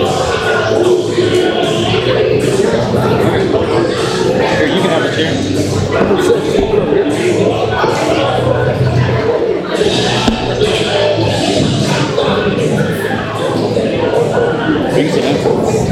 I'm good, man. I was driving for six hours.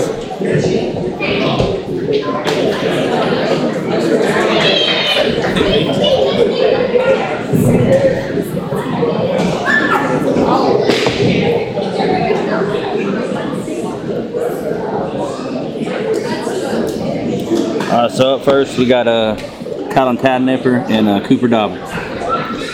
First match. What weight is this at? This will be at 113. At 113. All right. Let's see if Talon has a highlight reel tonight. He's he's known for picking kids up. Yeah.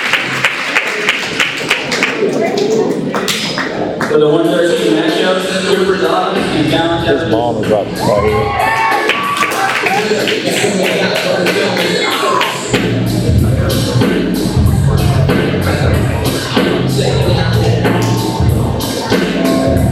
Callan usually pretty, pretty starts. He usually starts pretty fast, so It looks like he's been able to get in shape rather quick coming off the football season. yeah. Got a little hand fighting going on, looking for head control. All right. Talon takes a shot, still working it. He looks pretty. I mean, he looks pretty healthy. You know, even though like he made flat weight. He's certified at 106 today. So. Oh wow! I think he came in off of the season probably like what 120, 130. Yeah. which is not uncommon for them lower weight guys, you know, especially the ones that play football. So Oh yeah. And Elgin having a really good season this year in football. oh yeah.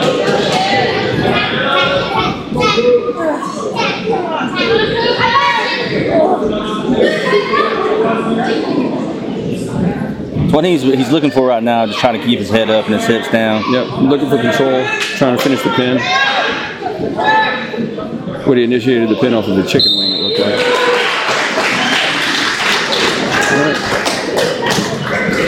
So we got the fall in the first period in a minute, minute in the first period. Yeah. That was a good match. So who do we got next? There, Derek. Looks like Dylan Lazar. Yeah, Dylan Lazar and Hayden. For the 120 matchup. Hayden Duggan. Yeah, Hayden Duggan. and Dylan Lazar. Hayden Dugan. Hayden Dugan. Dylan Lazar's another guy. You know, he's been up and down on his weight. He's been able to keep keep it down and maintain it around Yeah. the 113 area Yeah, here the last week or so. So yeah. I had him in He li- off season. Yeah. He's definitely a hard worker. Puts the time in. so it's good to see him at the weight, being healthy, hydrated. He's also worked a little bit with uh, with the former Elgin alumni uh, Dominic Benedetto yeah, Dominic's been doing a good job with that. over at over at UCO now. Yep. A Broncho, is that what they call it? Yeah, Dom's been working with a lot of the youth too. He's been doing private lessons. So And we just saw him uh, recently this week back at Elgin during this during the holiday working with the kids too. So that's good. So we have a takedown for Lazar. yeah. He's on the hips right now trying to find a pin pinning combination. He's looking for a bar.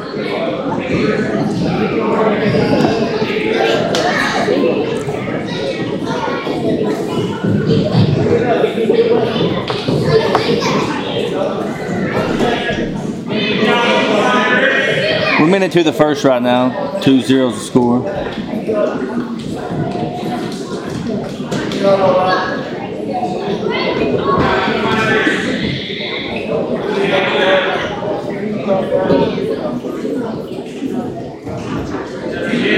You know, it's one of the highlights of being a volunteer coach with the program is seeing these kids in the off season put it together.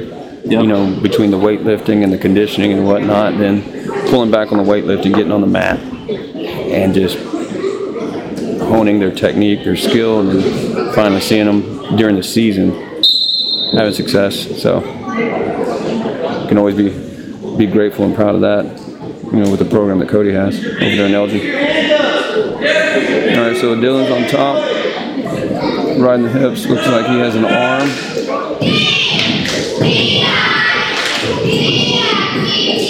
Yeah, so this is a good duel. Uh, typically a good duel we got. It's the Rowell brothers. Uh, Casy's they got they got a pretty young team this year. Yeah. Uh, And and coming out to the Comanche Duel has always been a highlight, at least uh, for me to come out here and watch this, just to see the competition. You know, the beginning of the season, they get a get, get some good competition in a dual setting, yep. and you know prep for and prep for state or regional and state competition. So no, this is definitely a good test for both teams. I would I would assume.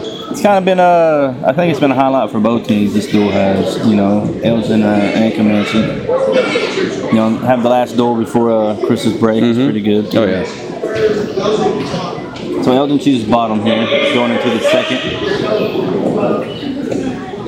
I believe Kent Comanche deferred. No, this is going into the third. Yeah, going into the third. What were your thoughts on the on the club duel that we had before the, the high school and before the girls there with our, I was our I like it. Yeah, I like I like doing that. I like doing that. We've done it in the past, but we've never done it at that level. Right. So that's good. Good to see. All right, so And some we, we did with Weatherford too. Uh, we went out to Weatherford, that's how they did it, and it was a great idea. So you know, it's part about the wrestling community. right, building up the community, giving the kids opportunities to get out there, and we have a pin for Elgin at 129 in the second period. Yeah.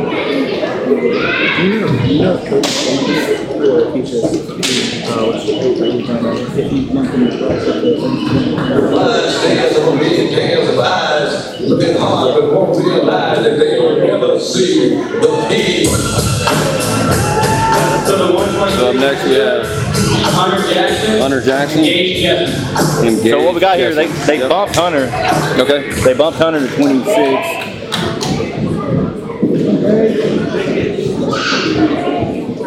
To wrestle Gage. Jens, is it Jensen? Jessen.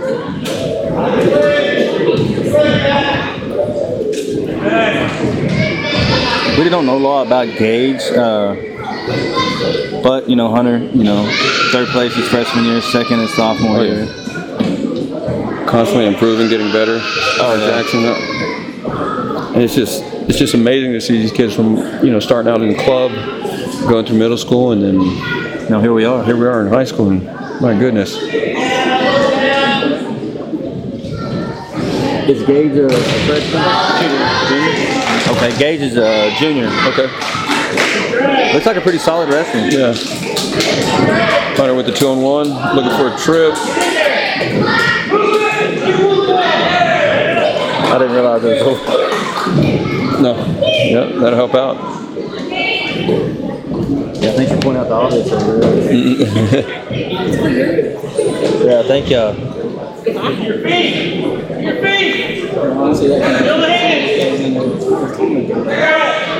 Well, I didn't call you something. I know he's doing. I was gonna go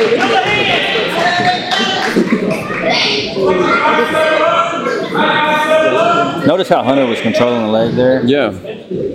Controlling the leg right at the circle, the edge Yeah, of he's, the trying, mat. he's trying to elevate, elevate him. There's good mat awareness too to bring him back in. Yeah, yeah. So he can uh, either work the pin or get the back point. So we're short time here, tw- about 20 seconds left in the first. Looks like he's trying to bar, maybe run a chicken wing here. He's staying heavy to keep him down.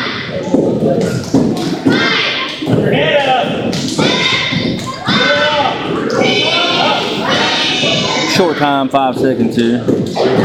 Scores 5 0 us.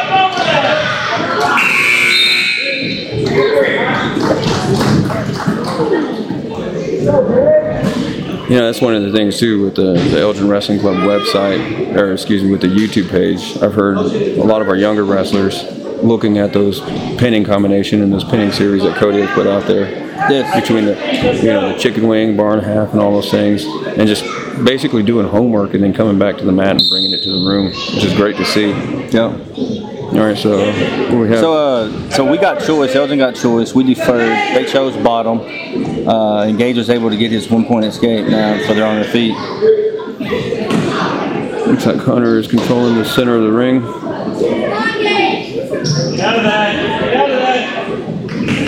All right. Good little sweep single.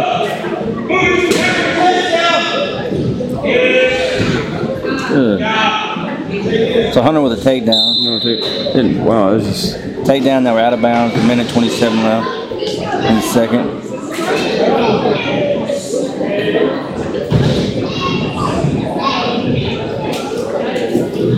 What does Hor- Hunter normally uh, wrestle at? This season, he's kind of bounced back and forth, Yeah, right? he, he, yeah, he's that. He's,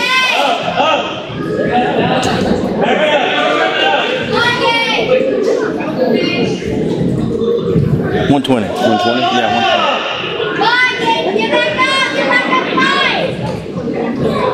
twenty. You got another cradle set up from Hunter, and you got the pin.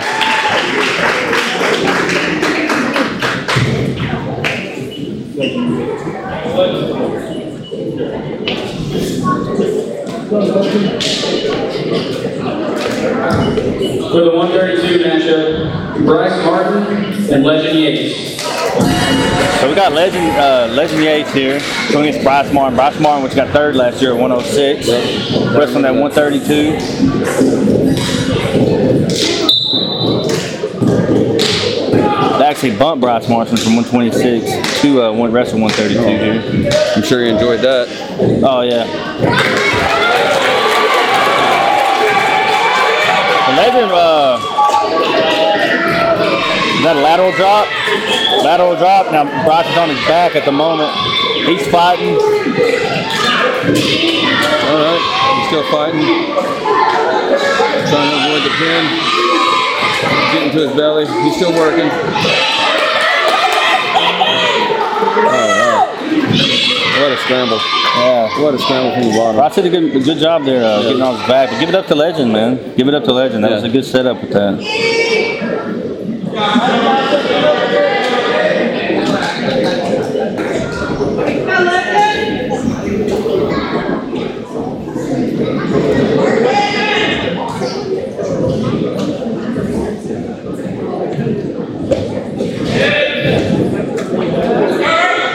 Legend's doing a good job at keeping pressure on Bryce here, which is what he should do, being a heavier guy. Yeah.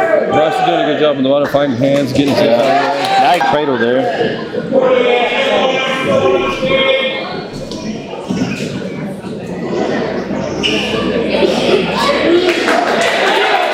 This side cradle. So Bryce right now should be trying to top, fight the top hand Yeah, here. it is. All right, all right, out of bounds.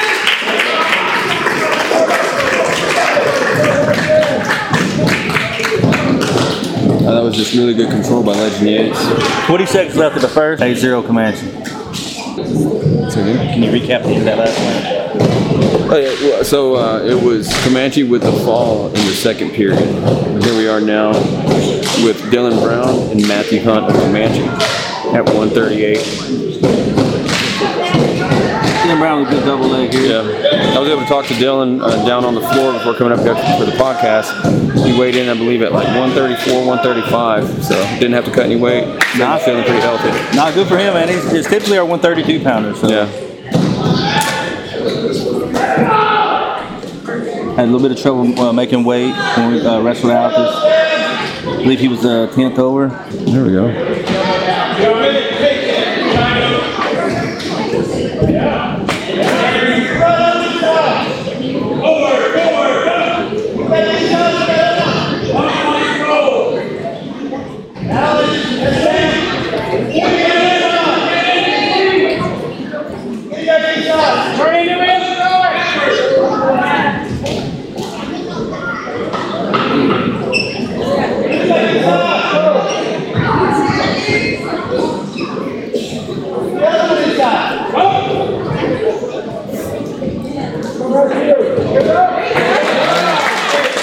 Okay, Matthew with the escape here. 30 seconds left in the first. Dylan right back to the shot here, trying to work it.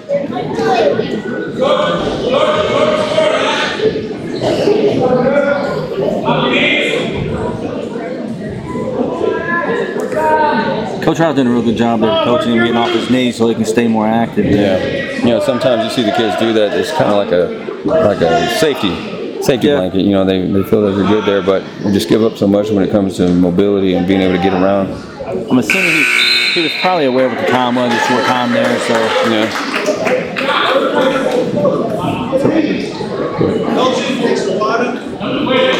So here we go into the second period. We are four to two. four to two us. Elgin takes bottom going in Bottom.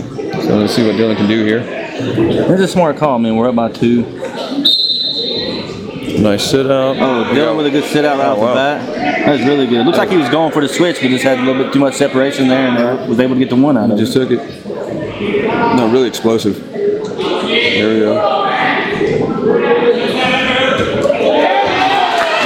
Good scramble Good there. scramble. Good scramble. Good scramble, Dylan. Good scramble. Now we're going to restart.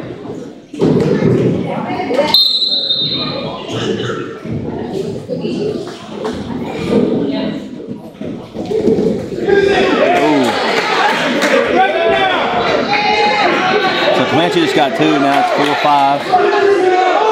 What was that? Was that a snap down? Yeah, it was a snap down. Comanche scores two off a snap down. Dylan currently's up in tripod position. Tripod, pressuring back, trying to get one, maybe a reversal. He's fighting hands from the bottom pretty good there. Oh yeah. We got another sit up almost, and we are we're back to good. All right. Good scramble. Good scramble both both Good young scramble and ended up with Dylan getting the one. So now it's uh, six four us.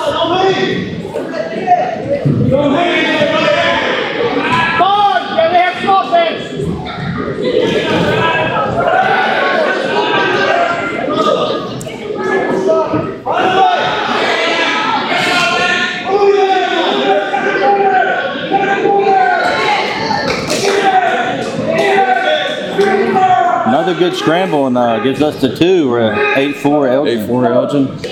You know, one of the things about this match right here, you got Matthew Hunt. He's a freshman at 138. Yeah. And he is definitely competitive and, and not taking this lightly at all. No, that's that's that's good for Comanche, man. Good for Comanche. Like I said, they got a young team this year. Got a solid freshman out here going into senior. Oh, locked hands, Elgin. But typically in the lock hands like that, when there's a lock hands, what the ref, free, the coaches coaches call a free move, right? So you pretty much try anything to get that two. So to turn a point uh, from a two point to a three point, you know, penalty into three points, without any uh, risk of uh, him scoring off you, because as soon as it's done, the ref's going to stop the match and they get to restart. And award that point to the. Uh, Yeah. So now the score is eight five, Elgin. Okay. So uh, Hunt was able to get to escape. 8-6, Elgin. Yeah, this kid's definitely a gamer. oh yeah. Coach Rob, he's definitely a gamer.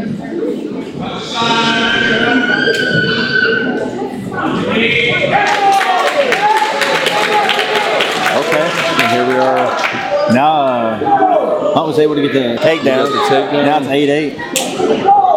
Dylan tripod. See if he gets out. Okay, one got the escape. yeah, one point for Dylan there. Got just a little over Nine, minute left in the period. Third period. So what would you be coaching right now in this situation? We're up by one. You got 50 seconds left in the Well, he needs to wrestle smart. Right now, he needs to be doing a better job of humbling. If he's doing a better job humbling there, he's getting out of that high crotch situation when it's happening.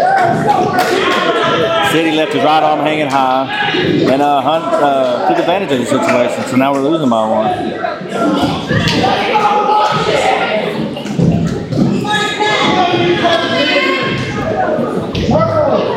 But all in all, a good solid match. Oh yes.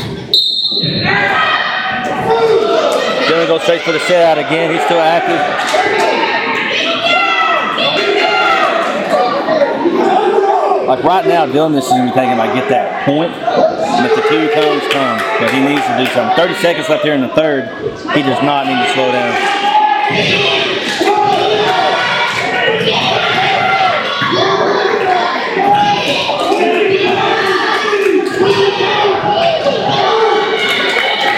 Fifteen seconds here. 15 seconds. Nine, ten. By Uh, He has to work.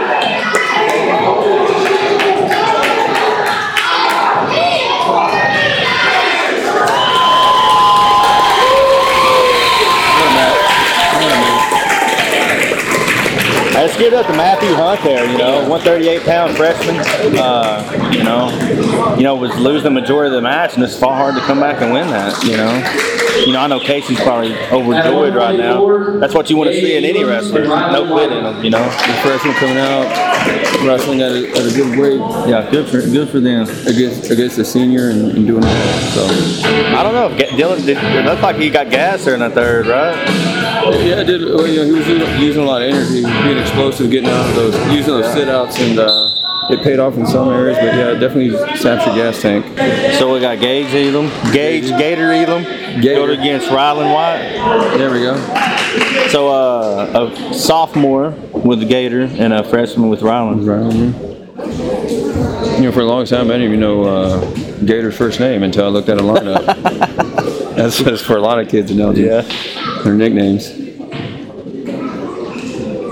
Gator's a solid wrestler, you know. He uh, coming off the Weatherford tournament win. Did he come up through the uh, Elgin, Elgin Wrestling Club, Elgin Grapplers? Oh yeah, yeah. That's Nate Jackson's nephew, dog. There you go. so it's almost mandatory to show up, right? yeah. So it's 2-0 with a minute left. Elgin.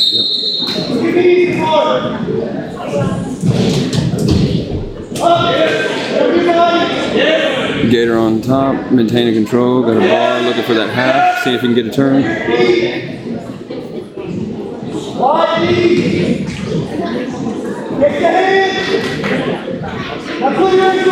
Try not Gator needs to be looking for a bar, right? Okay. Because he, needs to stay heavy. See, he got on, get, got on his knees there, and the kid was able to extend up there. Yeah, I saw that. He was able to tripod, get up, get his hips away. It looks like he has a, a two on one. He's controlling.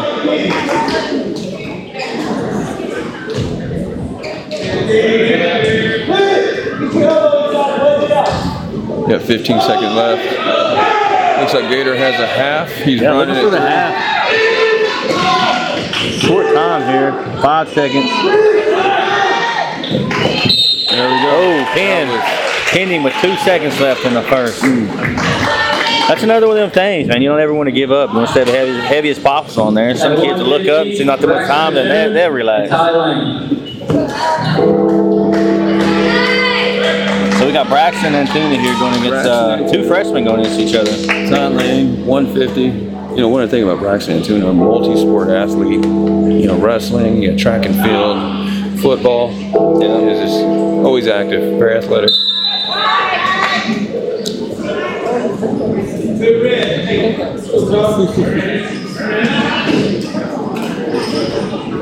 Yeah, he did a good job in football. He got his first uh, high school career touchdown against Anadarko this year. Awesome.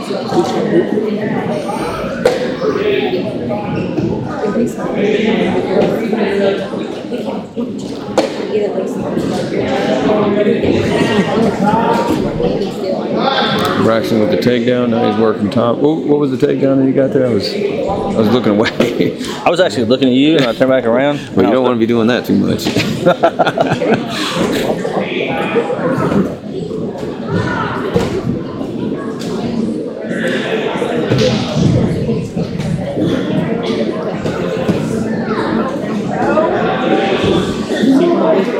So currently he's working a chicken wing. He did a chicken wing with a bar. Yep. Running the Bar set. So right here, he just want to keep his hips heavy and his head up. Yep. Looks like he's settled down pretty good. Yeah. Using his legs, create pressure. He's on his toes, heavy hips. He's sitting through there. Okay, now he's scooping the head. So he goes. There you go, Ken. So he just went from a chicken wing to a reverse half, yep. flipping his hips over. Good transition on that. Good, Good transition, good awareness.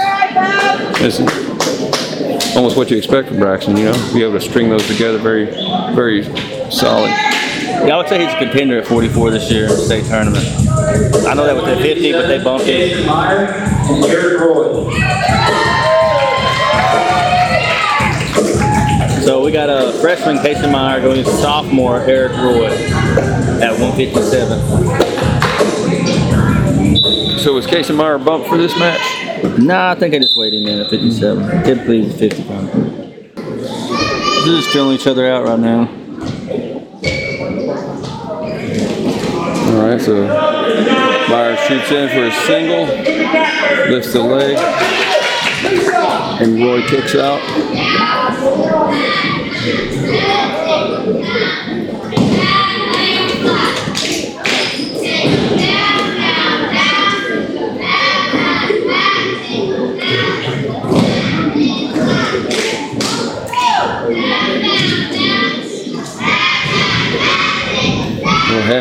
Looking for head control.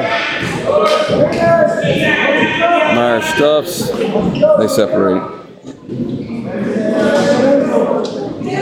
You know, it's one of the things as far as with uh, Kaysen and, and Ritzenmeyer, even though they're different weight classes, Ritzen being the heavier one, uh, the bigger out of the two, they do share a similar wrestling style. Uh, know, it's one of the things as far as the way they set up their takedowns and then their pinning combinations. Uh, Yes. Can you tell me a little bit about that as far as like the pinning that they, they utilize? Well, I mean, it's just based off their setups. I would say they're both really they're, they're both really strong attackers that attack quick on their feet. They're really fluid wrestlers too. So chicken wings are really good for them situations. Yeah. Chicken wing and the, what, the Tulsa ride? Yep. You tend to use that a lot. Yeah, Kaysen uh, actually, I would say Ritson when he was younger, he used it a lot more, but now uh, he does still do it, but not as much as he used to. But Kaysen, he's all over.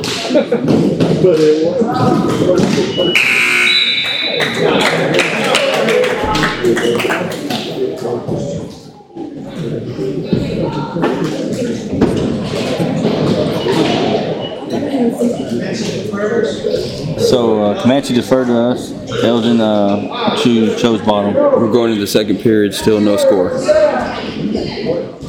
So Robbie, you and I want to talk about the importance of the first score in a wrestling match. Well, I mean, here we go. I'm sorry.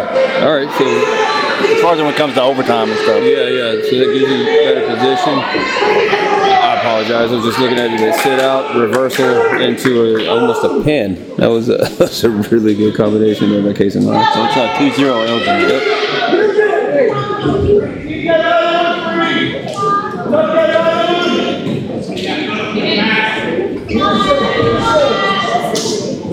So what are we looking for right here from this position? That Case in. He was trying to hook the arm there. Yeah, he's looking from for the cross body. Cross body. Yeah.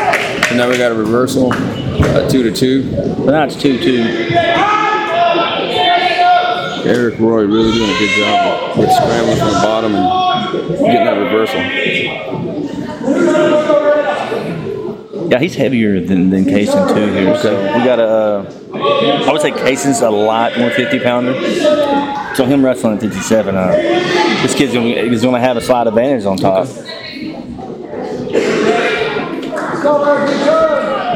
As far as Kaysen, he got to keep moving here. You can't slow down at all. Because that, when you slow down, that allows him to use that weight. If you're constantly moving, it's going to be harder for him to use that. Moving from the bottom, fighting hands, getting your hips out from underneath. It's a lot.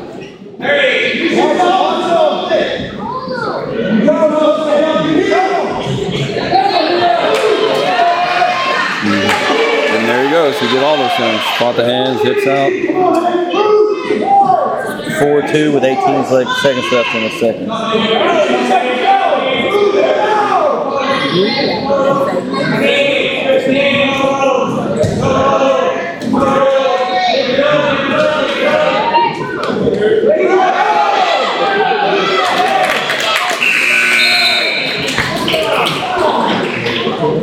They're definitely battling out there. So Comanche's going to get the choice going into the third. And he chooses bottom. Which is a smart move here. It's 4-2. We're in high school now. That's the difference between the, the the little league duels and the girl duels was doing earlier. They was doing minute periods. Yeah. So now we're actually at two minutes for the high school. So choosing bottom here is, is a good call because you know you get your point, you get you escape, and you start working for a takedown. Yeah, those minute periods definitely uh, It changes it changes the game a little bit. I Yep. would say. And the intensity of what they have to wrestle at, you know, there's not a lot of time to, to mess around. You have to get after it. Yeah, for example, like if that's a minute period, I'm I'm probably going neutral. You know, get, I'm going for the two. Right. It's gonna take probably might take 30 seconds to get your one. Then you got to work on the take. If you do, you know.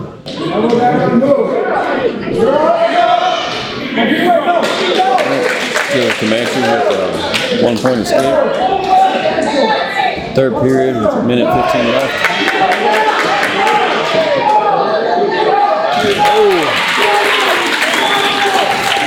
Mason had a solid hip lock there. They just uh, slipped out of it. And Eric was able to get the two there, so now it's 5 4 Comanche. Eric heavy on top, working a pinning combo Ooh. Now Kaysen with the switch. with the switch. Looks like he has a half, Well, he started with the half, and then it slipped out. then it slipped out. We're at 6 5. 35 seconds left. Still nothing. It's like a stalemate. Hayes needs to keep his hips up here. He's going to get into a bind. 20 seconds left. 7 6. Roy with the reverse. Now working to get his hips out. Looks like he got some Turk on the leg there. It's going to be hard for him to move with 5 seconds left. Now, he, now here's his opportunity.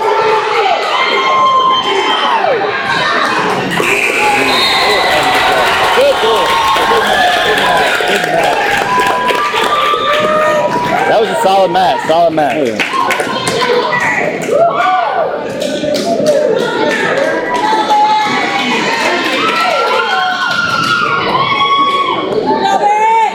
At 165, George Tahdooahnippah and Bryson Bethany.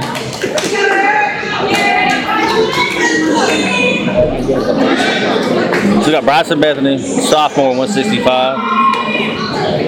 George Tahdooahnippah. He's a junior this Yeah, year. Yeah, George is a junior. Yep.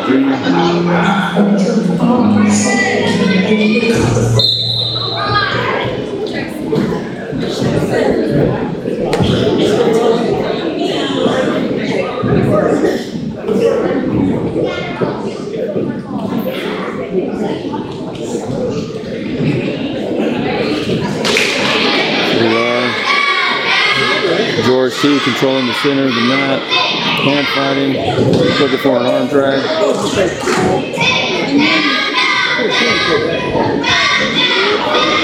Oh, there we go. Look for a snap single to duck under, get the takedown. Now they're back in the center of the ring from going out of bounds. You know, that's one of the things. George T, I just you know, just uh, uh, I would say a, a long history of, of combat sports in his family, right? His father was Oh, yeah. a wrestler. Yeah, his uh, dad, the, the Comanche, uh, the Comanche boy. Comanche boy, Greco-Roman wrestling in college, and then uh, professional boxer. Always a presence in the wrestling room. I don't know if the older brother wrestled, but I'm, I've seen George there for the last. Oh, Nakona. Nakota did wrestle, and Nakota Nakona, he wrestled when he was younger. Then when he got older, he played basketball. Okay. Now you got George that wrestles, uh, Talon that Talon wrestles, wrestles. Lulu. She wrestled tonight, And Rivers. and Rivers wrestled tonight. So what was that pinning combination George was looking for right there, Derek? What would you call that? Uh, I don't know if he was trying to bar the arm, or I don't know what he's trying to do. He's definitely he's got the Right, two. yeah. He's maintaining control. Definitely hit it on top. He's doing a good job of keeping. Uh, Looks like he was. Yeah, yeah, that's what he's doing. base, Trying to baseball bat the arm here. that's something that So you want to keep pressure on that. Oh, he changed it up. Good control. That's just a scramble right there. Good scramble. Now it looks like he ended up with a barbed wire there. Able to maintain control with that barbed wire. Yeah. Hey, it's something interesting. Cody was just going over that baseball bat control yesterday at, Yeah. at practice. Yeah, man, that was uh, that's pretty good transition, my George. Like you said, baseball bat, and you end up with a barbed wire there, and then kind of a scramble situation. That's just that's just experience, good mat, 175, mat awareness, knowing where the, the other wrestler is and what you need to do to adjust. So we got two seniors here, David Tidwell and Jack Ansley at 175. Jack, you know, we talked about his style of wrestling in the last pod- podcast. Uh, Yeah, it was a good podcast. It's, uh, it's an unor- unorthodox style just because of his height. You know, he's just so big. But like uh, Coach Baker was saying, it's not like he's doing anything unorthodox. He's using all fundamental wrestling. He just has to adjust for his body Yes, style. yes. You know, in, in in comparison to who he's wrestling. I mean, That's just, just a snake. He he, just- he used a snake right into a pin. Yeah. Just fighting off, fighting off a double leg snake to a pin. And I, I hear sometimes that uh, it, it's a fundamental wrestling move, and sometimes you don't want kids using it because they get used to it too much, right? Yeah. But in that, that case, that was At his textbook. Elijah always sink that in. RJ Roberts. Yeah, man. I mean, it, it is a, a basic, you know, move, but you know, like we've said before, Johnny Thompson won a national championship with that same move. There you go. know, Right at the highest levels. the highest levels you got, he won a national championship. So we got Elijah Morris and R.J. Roberts. Uh, Elijah is a freshman, I believe. Yes, Elijah's a freshman, uh, good, strong kid. He's uh, really been helping us out in the junior high duels. This is his first high school uh, appearance, I believe. No, Weatherford was his first high school appear- appearance. How did you do there? He won, pinned the kid. Oh, nice. Everybody's staying tough on top. Yeah, he got the hip lock in there. Uh, Definitely using that hip lock, controlling that arm. yeah, it looks like uh, RJ limped arm out of it, is what Yeah. he did. Mars was able to pull away and back into neutral. Good scramble. Mars with the front headlock.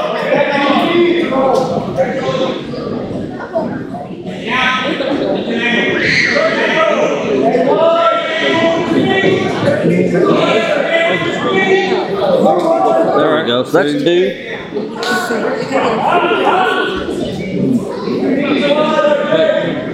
Elijah is another one of those kids uh, seeing in the seeing in the wrestling room. Oh, we've got a cradle going on here. Look at that. Yeah, so right now he's looking to put his knee in his side. He needs to control that top leg till he stops kicking.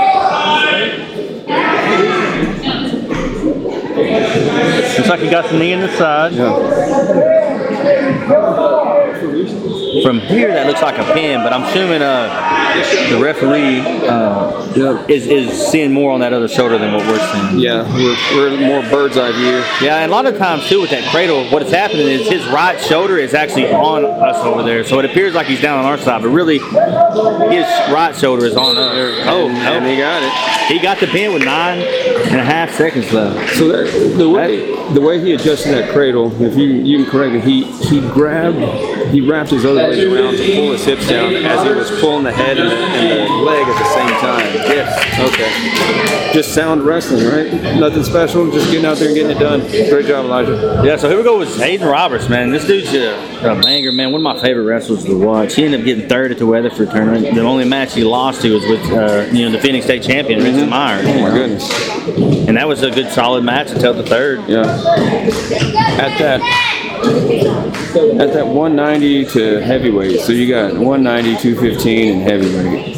Elgin seems to have a a good problem, I call it, with enough talent in that area to to stay healthy for a while. Yeah, man. I mean, the, the way you look at it, we got potentially uh, two state qualifiers that ain't gonna be able to make that that will be why not, will not be able to go. You know, because you know we got Jason heavyweight and then Richard at two fifteen. You know, Zayden Roberts doing a good job pummeling in. oh, that's his style wrestling, man. It's his style wrestling. He got really good hits. Uh, he's really good at pummeling in.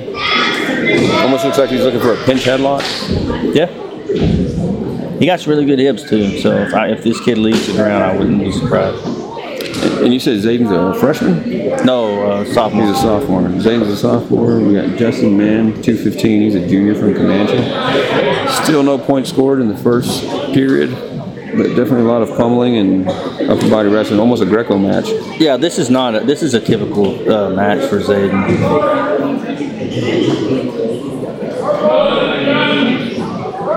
I've seen him go into a, a few overtime matches.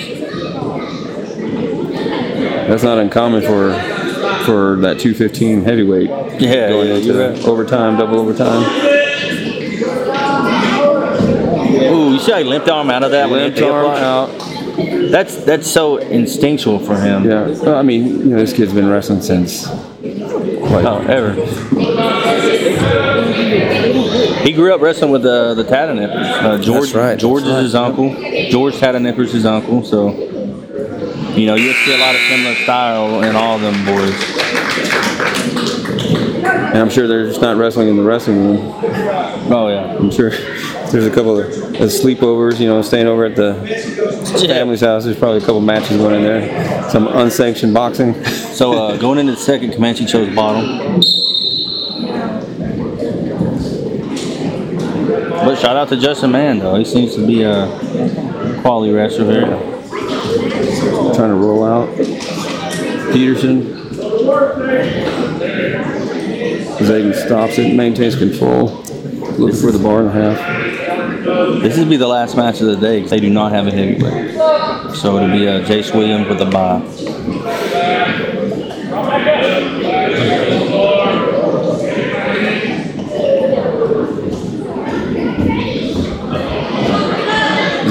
Zayden maintaining top control. Looking for a pin, trying to flatten him out. Justin doing a good job of getting his arms and his hips back, building his base.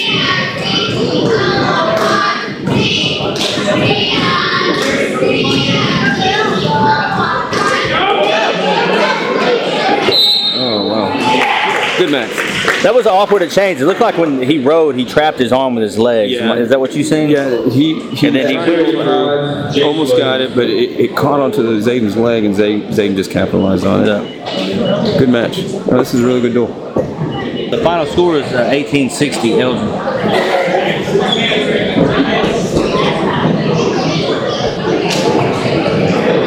So as we get ready to wrap it up, is there anything you wanted to close out with, Derek, on this duel? Everybody enjoy the holidays. Uh, we have another podcast coming out that, ne- next week. I'm not sure exactly we're gonna, who we're going to do it with. We've got a couple different ideas floating around out there, but uh, ultimately, everybody just happy holidays. Uh, have fun with your family. Awesome. Oh, just Merry Christmas, Happy Holidays, and support Elgin Wrestling. That's all I got. Amen. Thank you.